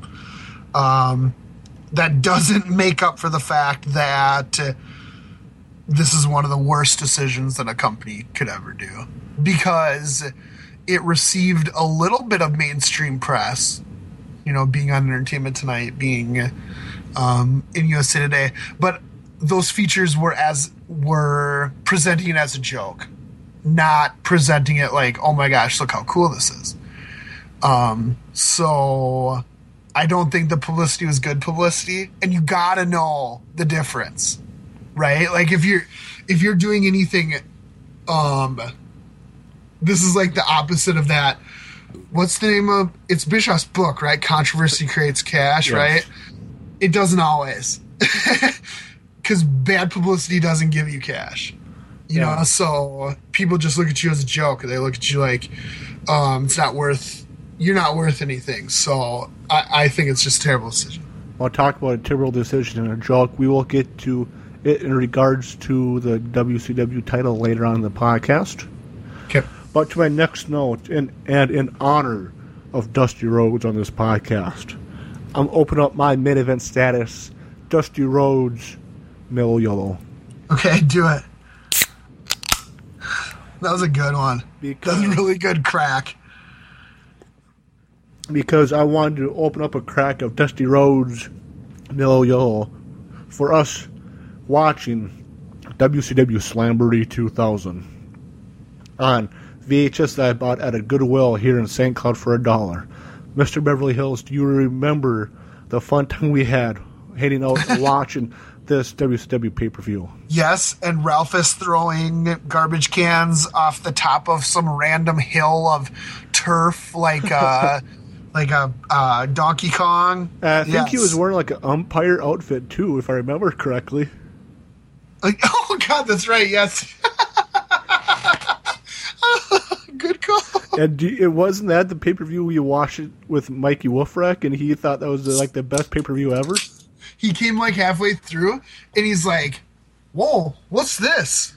And we're like, it's WCW from 2000. He's like, why did this stick around? This is awesome. I remember after you said that, both of us looked at each other, and the dumbfounded expression on our face was like, did he just say that? And he's like, what? And I think I tried to explain that, like, okay, watching it out of context, it's kind of fun. Like, it's, you know, going a mile a minute or whatever, but if you had to watch it week by week, and try to like follow storylines, not so much. I think after we're done with this podcast, I might have to ship my edition of the Death of WCW book down to Wolf Cato to send it to Mikey Wolfrack, for he can read the book and listen to our podcast. The Mankato Mouth, or yes. Mouth of Mankato, or whatever I call it. Then I guess I want to mention Slamboree 2000 because this was in the same arena where Owen Hart died, the Kemper Arena in Kansas City. And this was also the night where Mike Awesome threw Kanyon off the second cage. It had him crash through the ramp below. But before we go into that, the main event was Arquette defending the WCW title against Jeff Jarrett and DDP in the triple cage match from Ready to Rumble, where he had to climb up to the top of the cage and grab the title. So I guess I want to get your thoughts on... I guess, do you remember our reaction to watching it on VHS when Awesome threw Kanyon off the second cage and had him crash through the ramp below? I mean, it was probably not the best decision, given that it's where Owen Hart died. I don't know. Like, they thought about that, yeah. As if, right? I still remember our reaction to watching that on VHS, that both of us were stunned silent, as well as the WCW crowd was. And we were wondering how stupid WCW was for doing that. And like you said, that I highly doubt WCW thought about that, that this was the same arena that Owen Hart died about a year before. Yeah. And all that. Granted, Kanyon did some bumps off of it before the show, but what if something would have bad happened when they were practicing that before the show? Sure, So I guess that just kind of bothered me some, but I guess I wanted to mention that I thought I can't remember too much about the main event, if it was good or bad. I assume it was bad. I can't remember much of it. They got Arquette out of the way by having him climb up to the top cage and then being scared that he was so high, so he was just hiding. So that was a good decision. Yeah, that was a smart decision. Arquette, turned on DDP in the match. At the end, yeah. At the end. But I do remember us having a bunch of laughs throughout the pay-per-view up until the end when Austin threw Kanyon off the second cage. But I just wanted to mention that we had such a fun time laughing at Ralphus and all that, wearing his umpire outfit, pulling a Donkey Kong and throwing garbage cans and all that. Yes. Oh, so I know I mentioned that earlier in the podcast in the last few weeks that during this time I used to watch WCW Worldwide once in a while, once every couple weekends, in between doing chores and about to eat lunch and all that. And I think right around the May 15th edition of Nitro to, I think, the May 29th edition of Nitro, the world title bounced back and forth. Oh my gosh, so much. Ric Flair defeated Jeff Jarrett on the May 15th edition of Nitro to win the world title. Then on May 17th edition of Thunder, Flair fell down in the main event and made it seem like he had a heart attack. Then on the May 22nd Nitro, Russo stripped Flair of the title and Jarrett won it in a match against Nash. Then on the 23rd, stated in the book, in Saginaw, Michigan on Thunder, Nash won the world title on a three-way against Jarrett and Steiner. Then on the May 29th edition of Nitro, Nash came out and gave the belt to Flair because he never lost in the ring. Which made somehow Ric Flair the world heavyweight champion. Then Flair went on and lost the title on the same night to Jarrett. Yeah. Because at this time, I was living in Mille Lacs and I didn't have cable TV. And, the only way I could watch WCW TV was catching WCW Worldwide, I think at 11 o'clock in the morning. And so I kind of... This was the only storyline in WCW that I remember happening back then. So awesome. We'll bring that up here in the podcast. I also want to get your thoughts on the popcorning of the World Heavyweight title. Oh my gosh, it's just purely insane. And just for it to go back to Flair, just to erase these 2 weeks of insanity. Oh yeah, just whatever. Yeah, I guess if they want to give Flair the title, let him win it on the May 15th edition of Nitro, then have him lose it. Yeah, just have him keep it. Yeah, keep it, and just then lose it 2 weeks later on the May 29th edition. Yeah, or whatever. Ah, oh, woof. Talk about woof. No, that's, talk about nay. I was going to say, let's keep it in the barn, man. I'll take it to your next quote here from the Funker. So during this is just, I love these just little anecdotes. Just on a match with Chris Candido that went out into a stable. Why? I don't know. This horse that's in the stable kicks Terry Funk like really hard, right? I think in the leg. He gets up and he goes, "I'll kick your ass, horse." That's it. Okay. Then at the WCW Great American Bash 2000 pay-per-view, saw the heel turn of one Bill Goldberg. Right. Mr. Beverly Hills, what's your thoughts on Goldberg as a heel? Oh, man, it's really tough to say because, like, could he have worked as a heel or turning him heel? Sure, I mean, like, just if he would have been given a chance and stuff, it all goes back to the writing, and he was just booked so poorly as a babyface and a heel, but I don't know. I don't know if he was ready to turn. I think everyone was still cheering for him, especially because I think he had just come back from that big arm injury, right? I think so, yeah. So that's kind of a poor decision. You shouldn't, because coming back from injury, coming back from an absence is a character refresh in general. So you probably don't have to refresh them with a turn at the same point.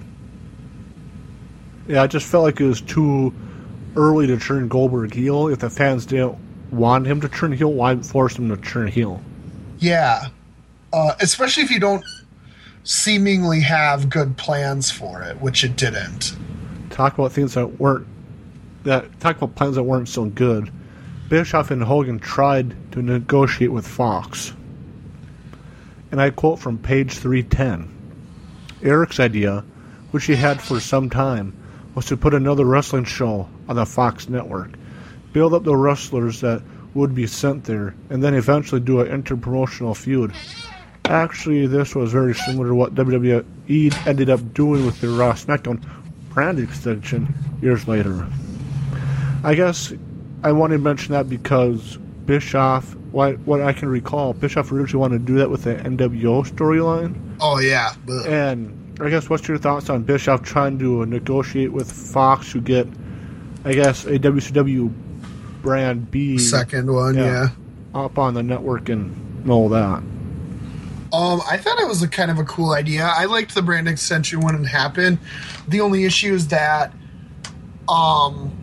you got to fill that programming, and sometimes, even though we always talk about like building new stars or whatever, sometimes those guys aren't ready for it, and you get matches like Mordecai and crap like that doesn't deserve to be on a pay-per-view. But for the most part, I liked it. I like that we got some new main eventers that we may not have gotten in the past. Yeah, I felt like the WWE's version of the brand extension for the first few years was pretty successful. Much past, I'll say 2004, 2005, you can definitely tell that Raw was the number one show. They couldn't care less about SmackDown, and then ECW when they brought that back as a third brand. So I'm afraid, I'm sure if things didn't turn down with how WCW did, and Bischoff and Hogan were able to get a show on Fox, I don't think the WCW version of the brand extension would have been as successful as the WWE's version. Yeah, I don't know. Who knows? I mean, just judging by their booking of everything else. Yeah, I guess that's why. I guess I'd lean toward it not. I guess, yeah, that's why I'm leaning towards not. Yeah. Then on June 15th, Russo quit. Woohoo! Again. He'd be back. Yes. That's all I got. He'd be back. please explain to me the idea of Booker T as G.I. Bro and the Misfits in action? Well, I want to get your thoughts. I wanted to know what you thought on it. Honestly, I know during that time they gave Booker T a character change as G.I. Bro. I know Hugh Morris was known as Huge Erection. Yeah, huge erection. Oh, and I know Chavo Guerrero was in there. I don't remember what his character name was. Lieutenant Loco was his name. I'm sure there was another guy or two in there. And yes, Lash LaRue was known as Corporal Cajun. And go ahead. What didn't they do this idea for Booker T as G.I. Bro because he fought whoever, and he couldn't use the initial T, and he lost to either Ahmed Johnson or Stevie Ray, so he couldn't use the Harlem Heat theme song, so they just pretty much said, screw it, let's turn him into G.I. Bro. Yeah, and it was kind of just really random, just like, because he had been G.I. Bro, like, back in the day, I guess. So, yeah, that was really strange. Just thoughts on that Misfits in Action staple. I guess it was Major Guns. I guess it was unique to try something different. At least I give them credit for that they're trying something different with everything. Yeah. Okay, I got another quote from page 314. All right, hit me with it. In mid-June, several employees in the company began making requests to be transferred to other divisions within Time Warner, with internal estimates suggesting that the company was on track to lose $60 to $80 million that year. Jeez. These people wanted to land somewhere safe just in case if the company got sold. As it turned out, they had more foresight than pretty much anyone involved in the wrestling business. Yeah. With that quote, I was thinking like, okay, I wanted to think of something different.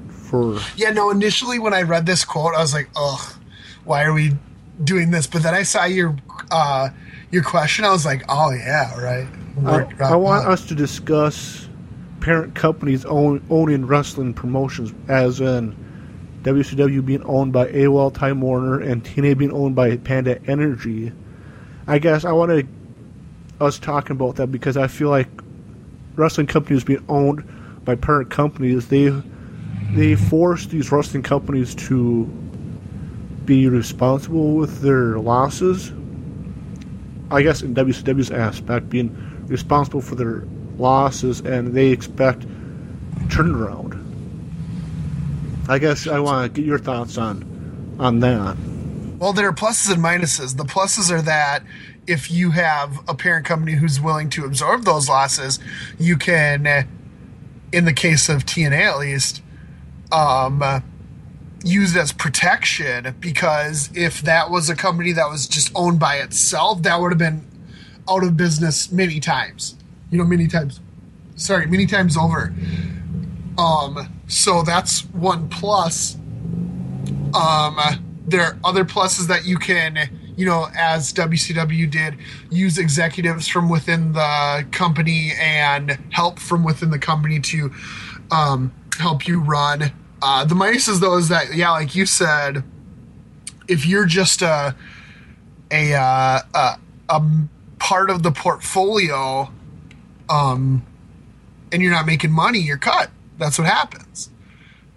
So, which we'll discuss next podcast. Mm-hmm. Exactly. I know you, when I got my notes back, you cut this out for, I don't know why. Because I think it's something that we probably talked about a bunch. But we'll see. Galen Chandler debuted on TV as a quote-unquote head of Turner Standards and Practices Division. Who played this character on TV, and who played the character on TV, do you know? Here's why I couldn't cut it out, because I couldn't find the answer. Fair enough. So maybe you should just listen to my requests. Or you just didn't say why you cut it out until we were recording, Jack. I just found it. Ways I'm not surprised, but I just found it interesting that WCW had a character play the head of Turner Standards and Practices to try to, I guess, stick it back to them. Yeah. The real guy's a PhD. I found a lot on him, but not on the character. I guess I'll kick it to you on your next few points. Okay, well, I was like, oh man, how didn't you touch on Bash at the Beach 2000? Probably because you could write a book just on Bash at the Beach 2000. That, and I want to also give you some opportunities to put in some points of your own. Yeah, right on. It's, man, it's even hard to just follow. All you need to know is that Hulk Hogan acted like he was just... Or Jarrett was acting like he was just going to like roll over for Hogan. It ended the night with Booker T winning the title. Okay, explain. I think. Okay, explain more on what was going on about that, because it was originally going to be a work, and it turned into a shoot. And yeah. Why was the world title being defended in the middle of the card? Because that's the work part. Is that. Hogan was that Hogan was just going to walk out because he was mad or whatever, that he had to do this deal. And then at the end of the show, Booker T would beat Jarrett, as it happened. The part that it worked into a real-life situation is that Russo cut a promo in the middle of the show, calling out Hogan, saying he was the problem for everything. The issue is that he went a little more in depth than he was supposed to, ending with the famous line, "You big bald son of a bitch." I guess, and that really pissed off Hogan. He left, and that's what kind of worked it into a shoot. Okay, I guess what was the original story? If Russo didn't go to that extent, calling Hogan a big bald son of a overlating lady dog. What was the original plan of Hogan walking out as champion? If you don't remember, if I remember correctly in the book, that months down the line, Hogan was going to come back, I think, in a storyline to culminate at Starrcade 2000, where Hogan would come back and say what they did with the Punk storyline a few years ago in WWE. The WWE that title. He was the real champ. Yeah, He was the real champion. He never lost it, and whoever was the WCW champion at that time was more or less a temporary champ, and Hogan wanted to come back to defend his WCW world title. Okay. So, but I guess it lets you kick into your ace up your sleeve for your next note. Right, so the next few pages, they talked a lot about that. They're giving a lot of praise for the Johnny Ace Man for his work in WCW 2000, which is funny because the same guy I guess, Brian Alvarez here, he was quick to give the Ace Man a lot of hate in his years in WWE. I just thought that was funny. Just interesting that, I guess... Whatever, if you're good at one thing, that doesn't mean you're always going to be good. But I just thought it was interesting that they were like, the great booking of Johnny Ace. Yeah, because it's like in booking or in WCW that he was a good finish man, good booking man, and which was why he was hired in WWE. And it's like what Alvarez pooped on John Laurinaitis, Johnny Ace, is his after Ace took over Jim Ross's role of head of talent, yeah, and it seemed like that's talent relations. Yeah, then that's when Alvarez kind of pooped on him, which I think we talked about this before in the podcast. So if you're good in one department, you might not be great in another department, and I think that's what may have been why Alvarez was shouting all over John Laurinaitis, the Ace Man. But I guess I'm happy that at least WCW found a good booker, because it seemed like Johnny Ace was working with, I think, New Japan Pro Wrestling as their Finnish man, and they really liked his work over there, which is why they brought him in to WCW, and which helped get him a job in WWE years later. Yeah, but again, they went away from him very quickly when Russo and Bischoff were ready to go. And what was ready to go was WCW's version of Team Canada. Oh, yeah, I wanted to get your thoughts on Lance Storm and Team Canada and winning 3 titles, renaming them. He won the hardcore title, the U.S. title, which he called the Canadian title, the hardcore title he called, oh, terribly, the Saskatchewan Hardcore Invitational title. Spell it out. Oh, okay, that makes sense, yes. Shat title. Yep. And the cruiserweight title he won and called the 100 kilos and under title, which I thought was funny. And he gave that to Elix Skipper. He gave the hardcore title to Pierre Ouellette. I guess that makes me laugh that, or it makes me smile that they liked Lance Storm enough to put the three under titles or three undercard titles on him. Right, which was really interesting, right? Yeah, and I know, well, yeah, we all know that I'm a subscriber to Wrestling Observer, and which I found kind of interesting that with you wanted to get my thoughts on Lance Storm being in Team Canada, that for a while, this was, I think, when TNA first jumped to Spike TV was still, I think, an hour long. On the most recent, I think one of the most recent episodes on Wrestling Observer on Figure 4 Dailies with Lance Storm, Lance was talking about how for a while he was corresponding with people in TNA and ROH, giving them constructive criticism on the product and all that. Okay.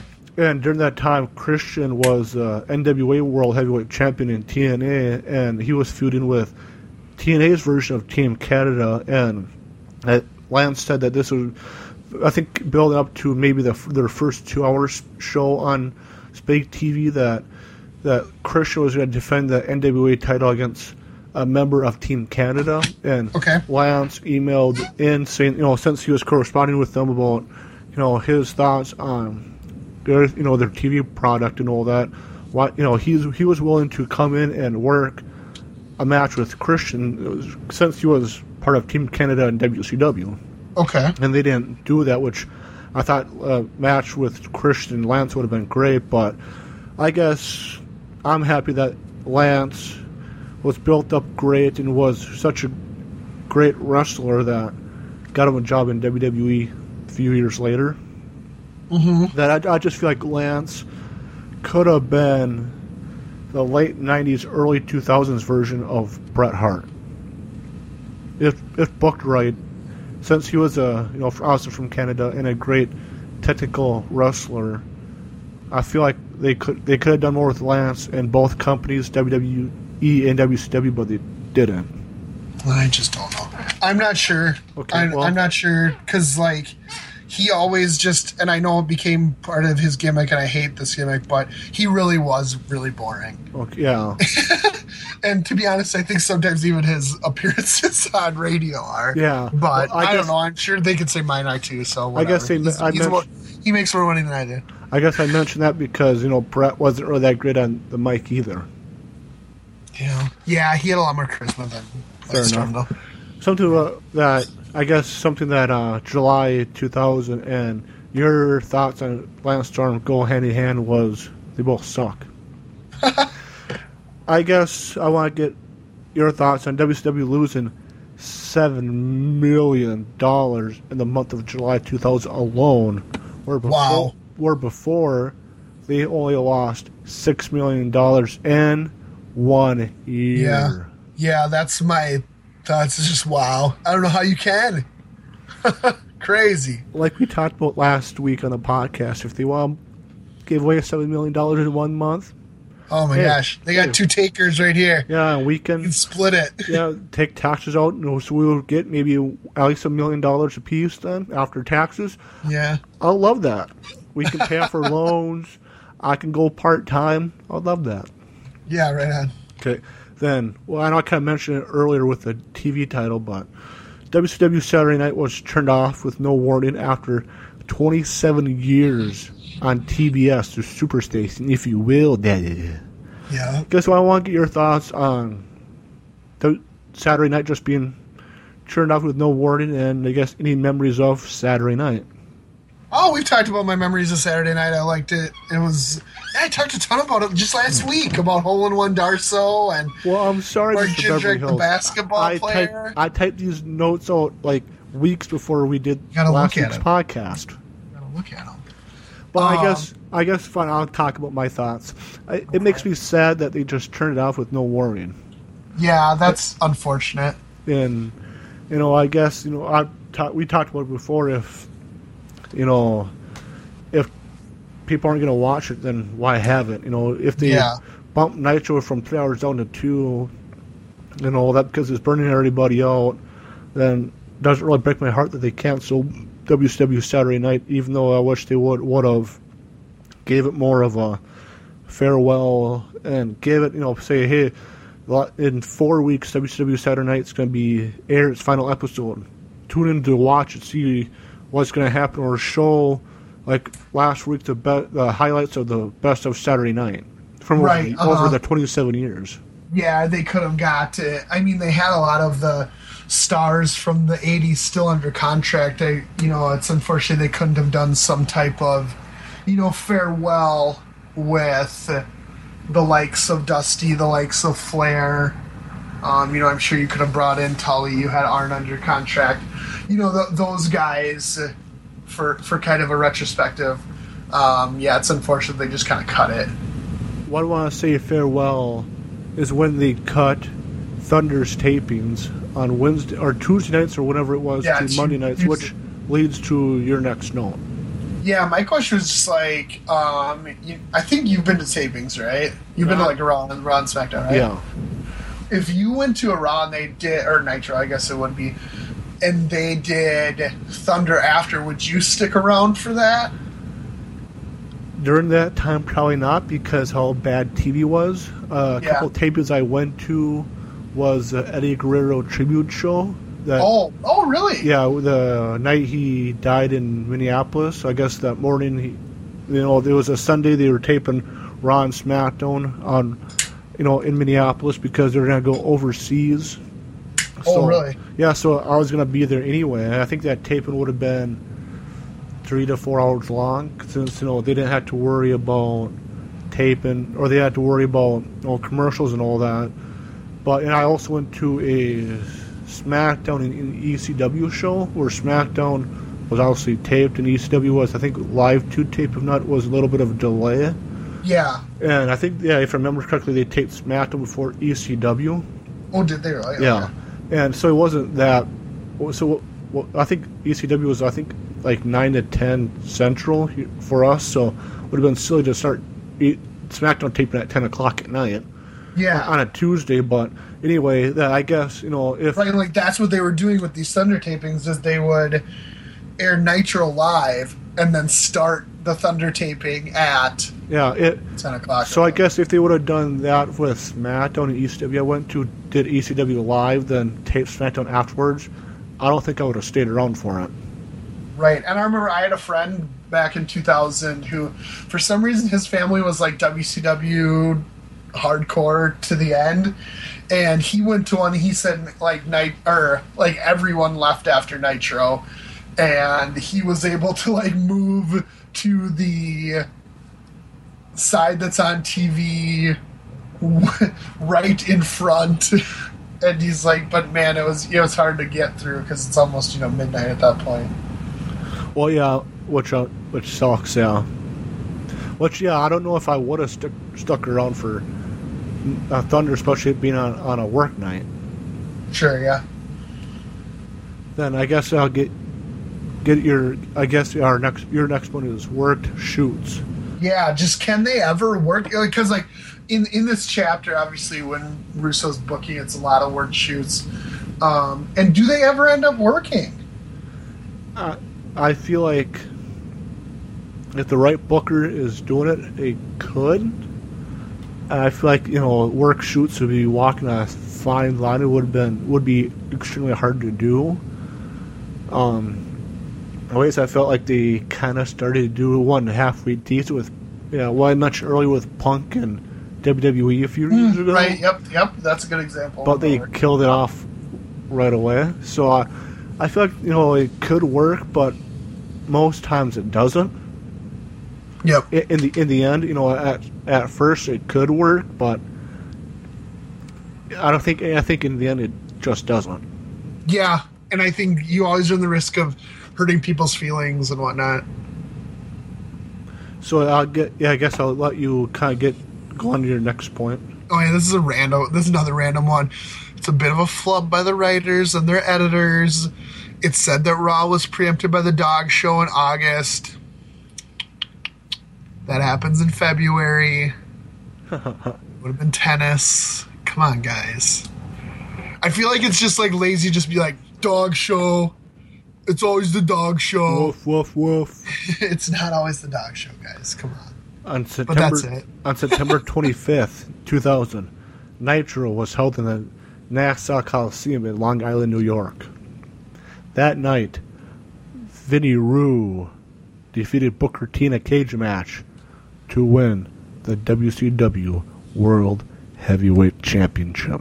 Right. Yeah, he was speared through the side of the cage by Mr. Goldberg. If we thought it was a joke that David Arquette was WCW champion. Yeah. I felt like Vince Russo becoming the WCW world champion was even more of a joke. Oh, totally. Totally. At least David Arquette has some, like, cachet, some, like, celebrity status. Russo had none of that, and he didn't have ring ability. Plus, because that, he was getting hurt, and so he's sacrificing his own well-being for, you know, dumb storylines that aren't even, like, getting over. So, I just feel like, at least I kind of understand David Arquette, since WCW likes using celebrities, but I feel like Vince Russo as World Heavyweight Champion just hurts the WCW title more than what it was. But then again, as on September 25th of 2000, the WCW title pretty much was nothing anyway. Right. So giving it to Vince Russo can't hurt it any more than what it already was. Sadly, that's probably the truth. So, I guess I'll let you kick it back to you for your next note. All right. I'm gonna minimize you. I was just looking at your preface. Ooh. Lovely. Oh, skip this one. Okay. Go to the next one. Fans, if you were wondering, it was just a note about what we talked about last week about WWF moving to TNN. Yeah. My next note from page 339, and I quote, "And in early October, the first serious rumors of WCW being sold began making the rounds. There had been plenty of talk in the past that Time Warner might be interested in selling and that Bischoff was doing whatever he could to get investors together to make an offer. There were even rumors that offers had been made. Both sides were far apart on numbers." I want to get your thoughts on the early rumblings of in October of 2000 that Bischoff was interested on buying WCW. Yeah, that's interesting. Interesting way to go. If he could have gotten a financial backer, could have seen it happen. I guess if, with Bischoff's track record as Booker up to that point, I just find it questionable seeing Bischoff wanted to buy WCW. I guess right. There would have been Bischoff may have done things differently if he was the one, you know, taking the brunt of the loss of money, you know, unlike he was in 96, 97, 98. But I guess, you know, just looking at his track record, I don't know if WCW would have been better off with him owning it. Right, yeah, and who knows? Yeah, who knows? So, move on to my next note. On October 2nd of Nitro, besides it being Mother D's birthday, Vince Russo vacated the WCW World Heavyweight title. So, Vince Russo, besides vacating the title, that was Mother D's birthday gift. Thank you very much.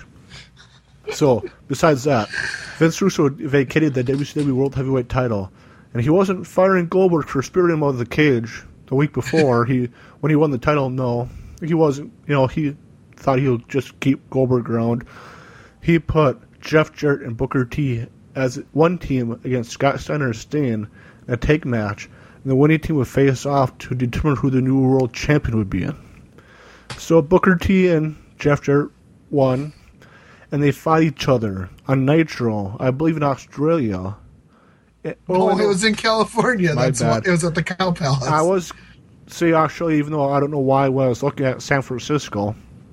It's okay, man. But they fought each other in a San Francisco 49ers match for Booker T to win back the World Heavyweight title. The Old School Wrestling Podcast did a podcast on that match. If you guys want to go check out another podcast on that, check it out. But Mr. Beverly Hills, can you explain what a 49ers match is? Yeah, the San Francisco 49er match is basically just a pole match, as, you know, the Russo stereotype has gotten. There were boxes in each of the corners. The point was that you would get the box that had the title in it. The person who gets the box with the title in it wins. So in one of the boxes was a blow-up doll. In one of the boxes was a picture of Scott Hall. In one of the boxes was a coal miner's glove. And the other one was the title. A freaking picture of Scott Hall. So stupid. He's not on TV. They keep giving him TV time. He's not on TV. And so dumb. And didn't the box with the world title, didn't it fall and the box shattered and Dave Penzer grabbed the title and gave it to Booker T? Then Booker T was the official world champion, even though I think the rule stated whoever touched the world title first was champion, so therefore David Penzer should have been the WCW World Heavyweight Champion? Well, I'm glad that David Penzer didn't win the title. Yes. So kind of talking about owners and people being interested in buying WCW. Right. My next quote is from pages 346 to 347. In early November, the WWF officially backed out of its negotiations to purchase the company. In fact, Linda McMahon's exact words to Broadcasting Cable Magazine were, "We're definitely not buying it." Initially, Viacom had been upset with Vince's plan to air Nitro and Thunder on TNT and TBS respectively, since they were rival networks. At that time, this was a serious issue, because with the impending AOL Time Warner merger, Turner wanted to unload the money-losing company but retain the TV shows.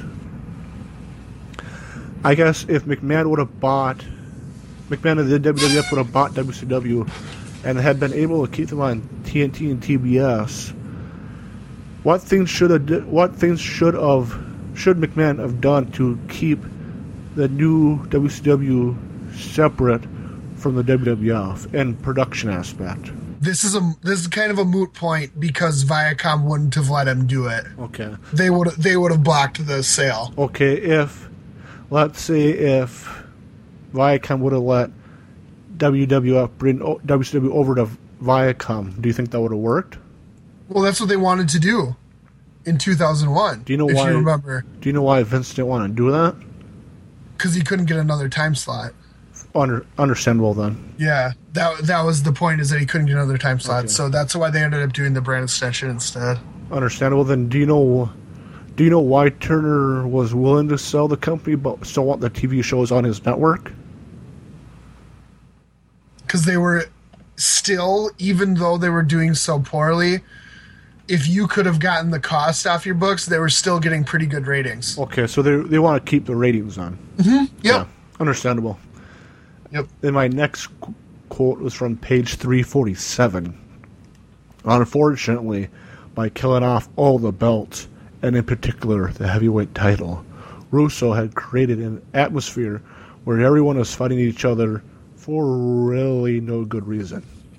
Since the belts had been rendered worthless, there was nothing worth fighting for, and the fans had no reason to get behind any of the wrestlers. We talked about this before, but as a fan of the industry, what do the titles, especially the World Heavyweight title, mean to us? Yeah, I mean, titles are what you fight for, so it's really difficult to see them just not getting used, you know? I guess, to, you know, tied in with our jobs, I guess, is, you know, titles in pro wrestling is kind of like positions in everyday life and people's work, people's jobs. You know, people want to move up to the highest level position they can. And Aspect, the World Heavyweight title, is whether it's a supervisor's position or the principal position or whatever else. Mm-hmm. Right. So, like, for me, you know, if I would have been watching WCW more this time, I would have no reason to really watch it because the WCW title meant nothing. Mm-hmm. You know, like I mentioned earlier back in May with the hot shot into the WCW World title between Jeff Jarrett to Flair to Jeff Jarrett to Nash to Ric Flair to Jeff Jarrett all within a few weeks. You know, me watching it on WCW Worldwide, it made absolutely no sense. And yeah, it was cool to see Ric Flair with the WCW World title again, but other than that, the title means nothing to me. Yeah, it's just whatever. You know, it doesn't have any real... Yeah, it doesn't have any, you know, real meaning at that point. I guess if there was no championships to fight for in pro wrestling, what as the fans, why would we want to watch wrestling? Exactly. I mean, like, I guess if you're just watching it for, you know, just for the competition or just for watching it or whatever, sure, that's fine, but I don't think that's enough. Yeah, then I get a next quote on page 350. On December 8th, Brad Siegel? Siegel? Yep, Siegel. Okay, on December 8th, Brad Siegel met with all the WCW department heads and stated point blank that WCW was not... Oh, wait, WCW was for sale. I guess, as a fan, do you remember when you first heard that WCW was for sale, even if it was rumors or for sure? No, I don't really remember that at all. Because the only thing I can remember, which we'll talk about next podcast, was I remember my friends telling me the night after WCW was bought, after the simulcast. Mm-hmm. So yeah, me too. Like I said, you know, we'll talk about that next week on the podcast. Right. Starcade that year in 2000, I guess, did a 0.11 rating. Which I guess is really bad. I really don't. Yeah. Diamond Dallas Page and Kevin Nash regained or retained whatever the tag team titles from Palumbo and Sean Stasiak. The Goldberg versus Lex Luger semi-main was, I guess, all right. And Scott Steiner retained the WCW title against Sid with a Steiner recliner. I guess, do you have any thoughts on that Starcade or it doing a horrible rating? No, I haven't seen it in a really long time. I'm sure it wasn't great, and it's too bad that it fell so far. I guess, yeah. Then I feel like it, you know, tying in with what you just said, you just answered my next question. But I do feel like it's sad that WCW fell all the way down to doing a 0.11 rating for buy rate for their WrestleMania. Yeah, that's their big show. That they drove away the fans enough to, you know, people don't want to buy their WrestleMania, their Super Bowl. Right, and like Starcade is such that ideally even people who don't buy pay-per-views should buy that one. And their company had become so toxic at that point that even that doesn't get anything. You know what I'm saying? Yeah. I guess I'll kick it to you on your next note. Oh, yeah. I just was wondering what your thoughts were on the Scott Steiner main event push. Or in your words, thoughts on Steiner's man event run. You got it. He was the man. That's what I meant. I guess I enjoyed it. I enjoy going back once in a while to listen to odd Scott Steiner promos because he was wacky. You know, he was super wacky. I felt like during that time, I guess in ways even now, that Scott Steiner reminds me of, the heel Scott Steiner reminds me of heels back in the 80s that guys you don't want to screw with. And okay, sure. You would see them in the bar you piss them off. Walk away, yeah. You've pissed them off, they're going to beat you down. They're going to beat you up. They're they'll split your wig. So, yeah, I guess Scott Steiner, to me, yeah, brings back the old school heel back into 2000. Right. So I'm happy they were giving somebody new a run. I don't feel like then Scott Steiner's TV age felt that old. Well, yeah, because he was playing such a different character. And he was brand new to the main event scene, so it was something completely different, which I liked. Yeah. Okay, sure. Yeah, and I'd agree with a lot of that. He seemed legitimately crazy. And I guess I like to... I'm sure he used his catchphrase in WCW. He used his catchphrase at the beginning of his theme song in WWF. Holler, if you hear me. Yep. I love that. My daddy, Sunshine, and I use that line on each other once in a while and all that. And we like to yell that at people at Pastor Byers when we were driving around St. Cloud. Fun times.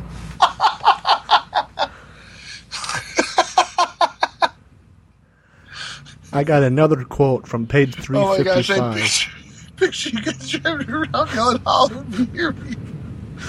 Then we hear sirens behind us, and we're like, oh, poop. No, that's just you. That's just your theme song. Yes. Because that was always his thing, was the sirens. I got another quote from page 355. The company had become a muddy pit, the likes of which had never been seen before in wrestling. And Time Warner was upset. Unquote. Yeah. WCW lost $62 million in the year 2000. Gosh. I guess. Wow. I guess I want to get your thoughts, I guess, and my thoughts too, on the year that was 2004 World Championship Wrestling. It was really just a mess. And it was so far gone at that point. They lost $62 million. That's so crazy. And I just can't even believe that that's possible, let alone that it happened. You know, like that, you know, from in July of 2000, they lost $7 million in 1 year. Like, how in the hell do you do that? 1 month, yeah. Or 1 month, yeah. How in the hell do you do that? And right. You know, I guess, like I said with last week with 99 podcast, I felt extremely pooped trying to read through this chapter because I think this chapter was the longest chapter out of the book. Sure. Out of the hardcover, I think it was 100 pages, and I think the longest chapters would have been about 60 pages. I think for the first chapter, and I think for 99 as well. Mm-hmm. So I felt extremely, you know, tired trying to read through everything and try to make sense of stuff. And yeah, last week you said just wait for next week, and yeah, you were right. Yeah. So I guess did you feel drained on reading through this chapter and trying to make sense of everything? I mean, yes and no, because like at the same point such like kind of silly crazy stuff was happening that like it consistently made me laugh.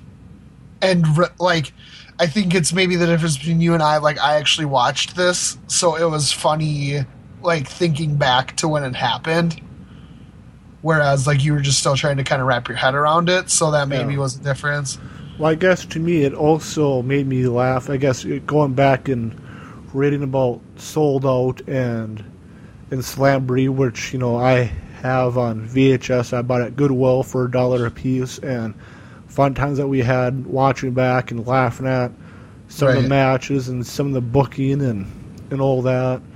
Yeah. So that was definitely fun, especially having Mikey Wolfrek coming over and us making fun of him. And since he doesn't know anything about wrestling other than stuff from us, just laughing with the Wolfster. Yes, we woof with the Wolfster. So I guess, do you have any final thoughts on the year that was 2000? I guess in overall, since you're I kind of got to him. It's just really just the death rattles of WCW. The year 2000 closed with WCW losing $62 million. We end a chapter that was Bill Clinton's presidential run for 8 years here in the United States. Yeah, right. Starting with with George W. Bush's 8-year run as president in 2001. Yeah. Yes. And we might as well get into the plugs of the podcast, Mr. Beverly Hills. Okay. You guys can listen to us at our website, MidEventStatus.com. Again, that's MidEventStatus.com. You guys can listen to us on our SoundCloud page, SoundCloud.com/MidEventStatusRadio. That's all one word, people. SoundCloud.com/MidEventStatusRadio. Mr. Beverly Hills, I always forget about this third way to listen to us. What is this magical, mystical third way? Well, the way I listen to it, through iTunes, rate, subscribe, comment. We need to climb those ranks. We need to beat the Ross Report. We need to get rid of his saucy attitude. And he was super saucy this week. Earlier in the week, I can't recall exactly what he was doing, but he was exceptionally saucy. So people, join us on beating the Ross Report. Join us on our social campaign, #SaucyAttitude, to teach Jim Ross a lesson that we are tired of the Ross Report on iTunes. We are tired of his #SaucyAttitude on social media. The social media campaign, #SaucyAttitude. And talk about social media. You guys can like us on Facebook, Facebook.com/MainEventStatusRadio. That's all one word, just like our SoundCloud page. Yep. Facebook.com/MainEventStatusRadio. Mr. Beverly Hills, how can they interact with you on Sunset Boulevard on the, on the Twitter machine?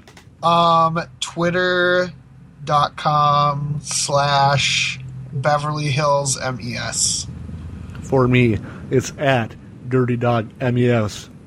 That's dog as in DAWG. DirtyDogMES. Like us on Facebook. Follow us on Twitter. Interact with us on both at #SaucyAttitude. Saucy attitude, yes. #SaucyAttitude. We want it to trend. We want Jim Ross to notice it. We want Jim Ross to kick that attitude. That is so saucy. It's so saucy. Gosh, he's saucy. For Mr. Beverly Hills, I am the Dirty Dog Darcy. We'll catch you guys next time in the year 2001. Yapple pie!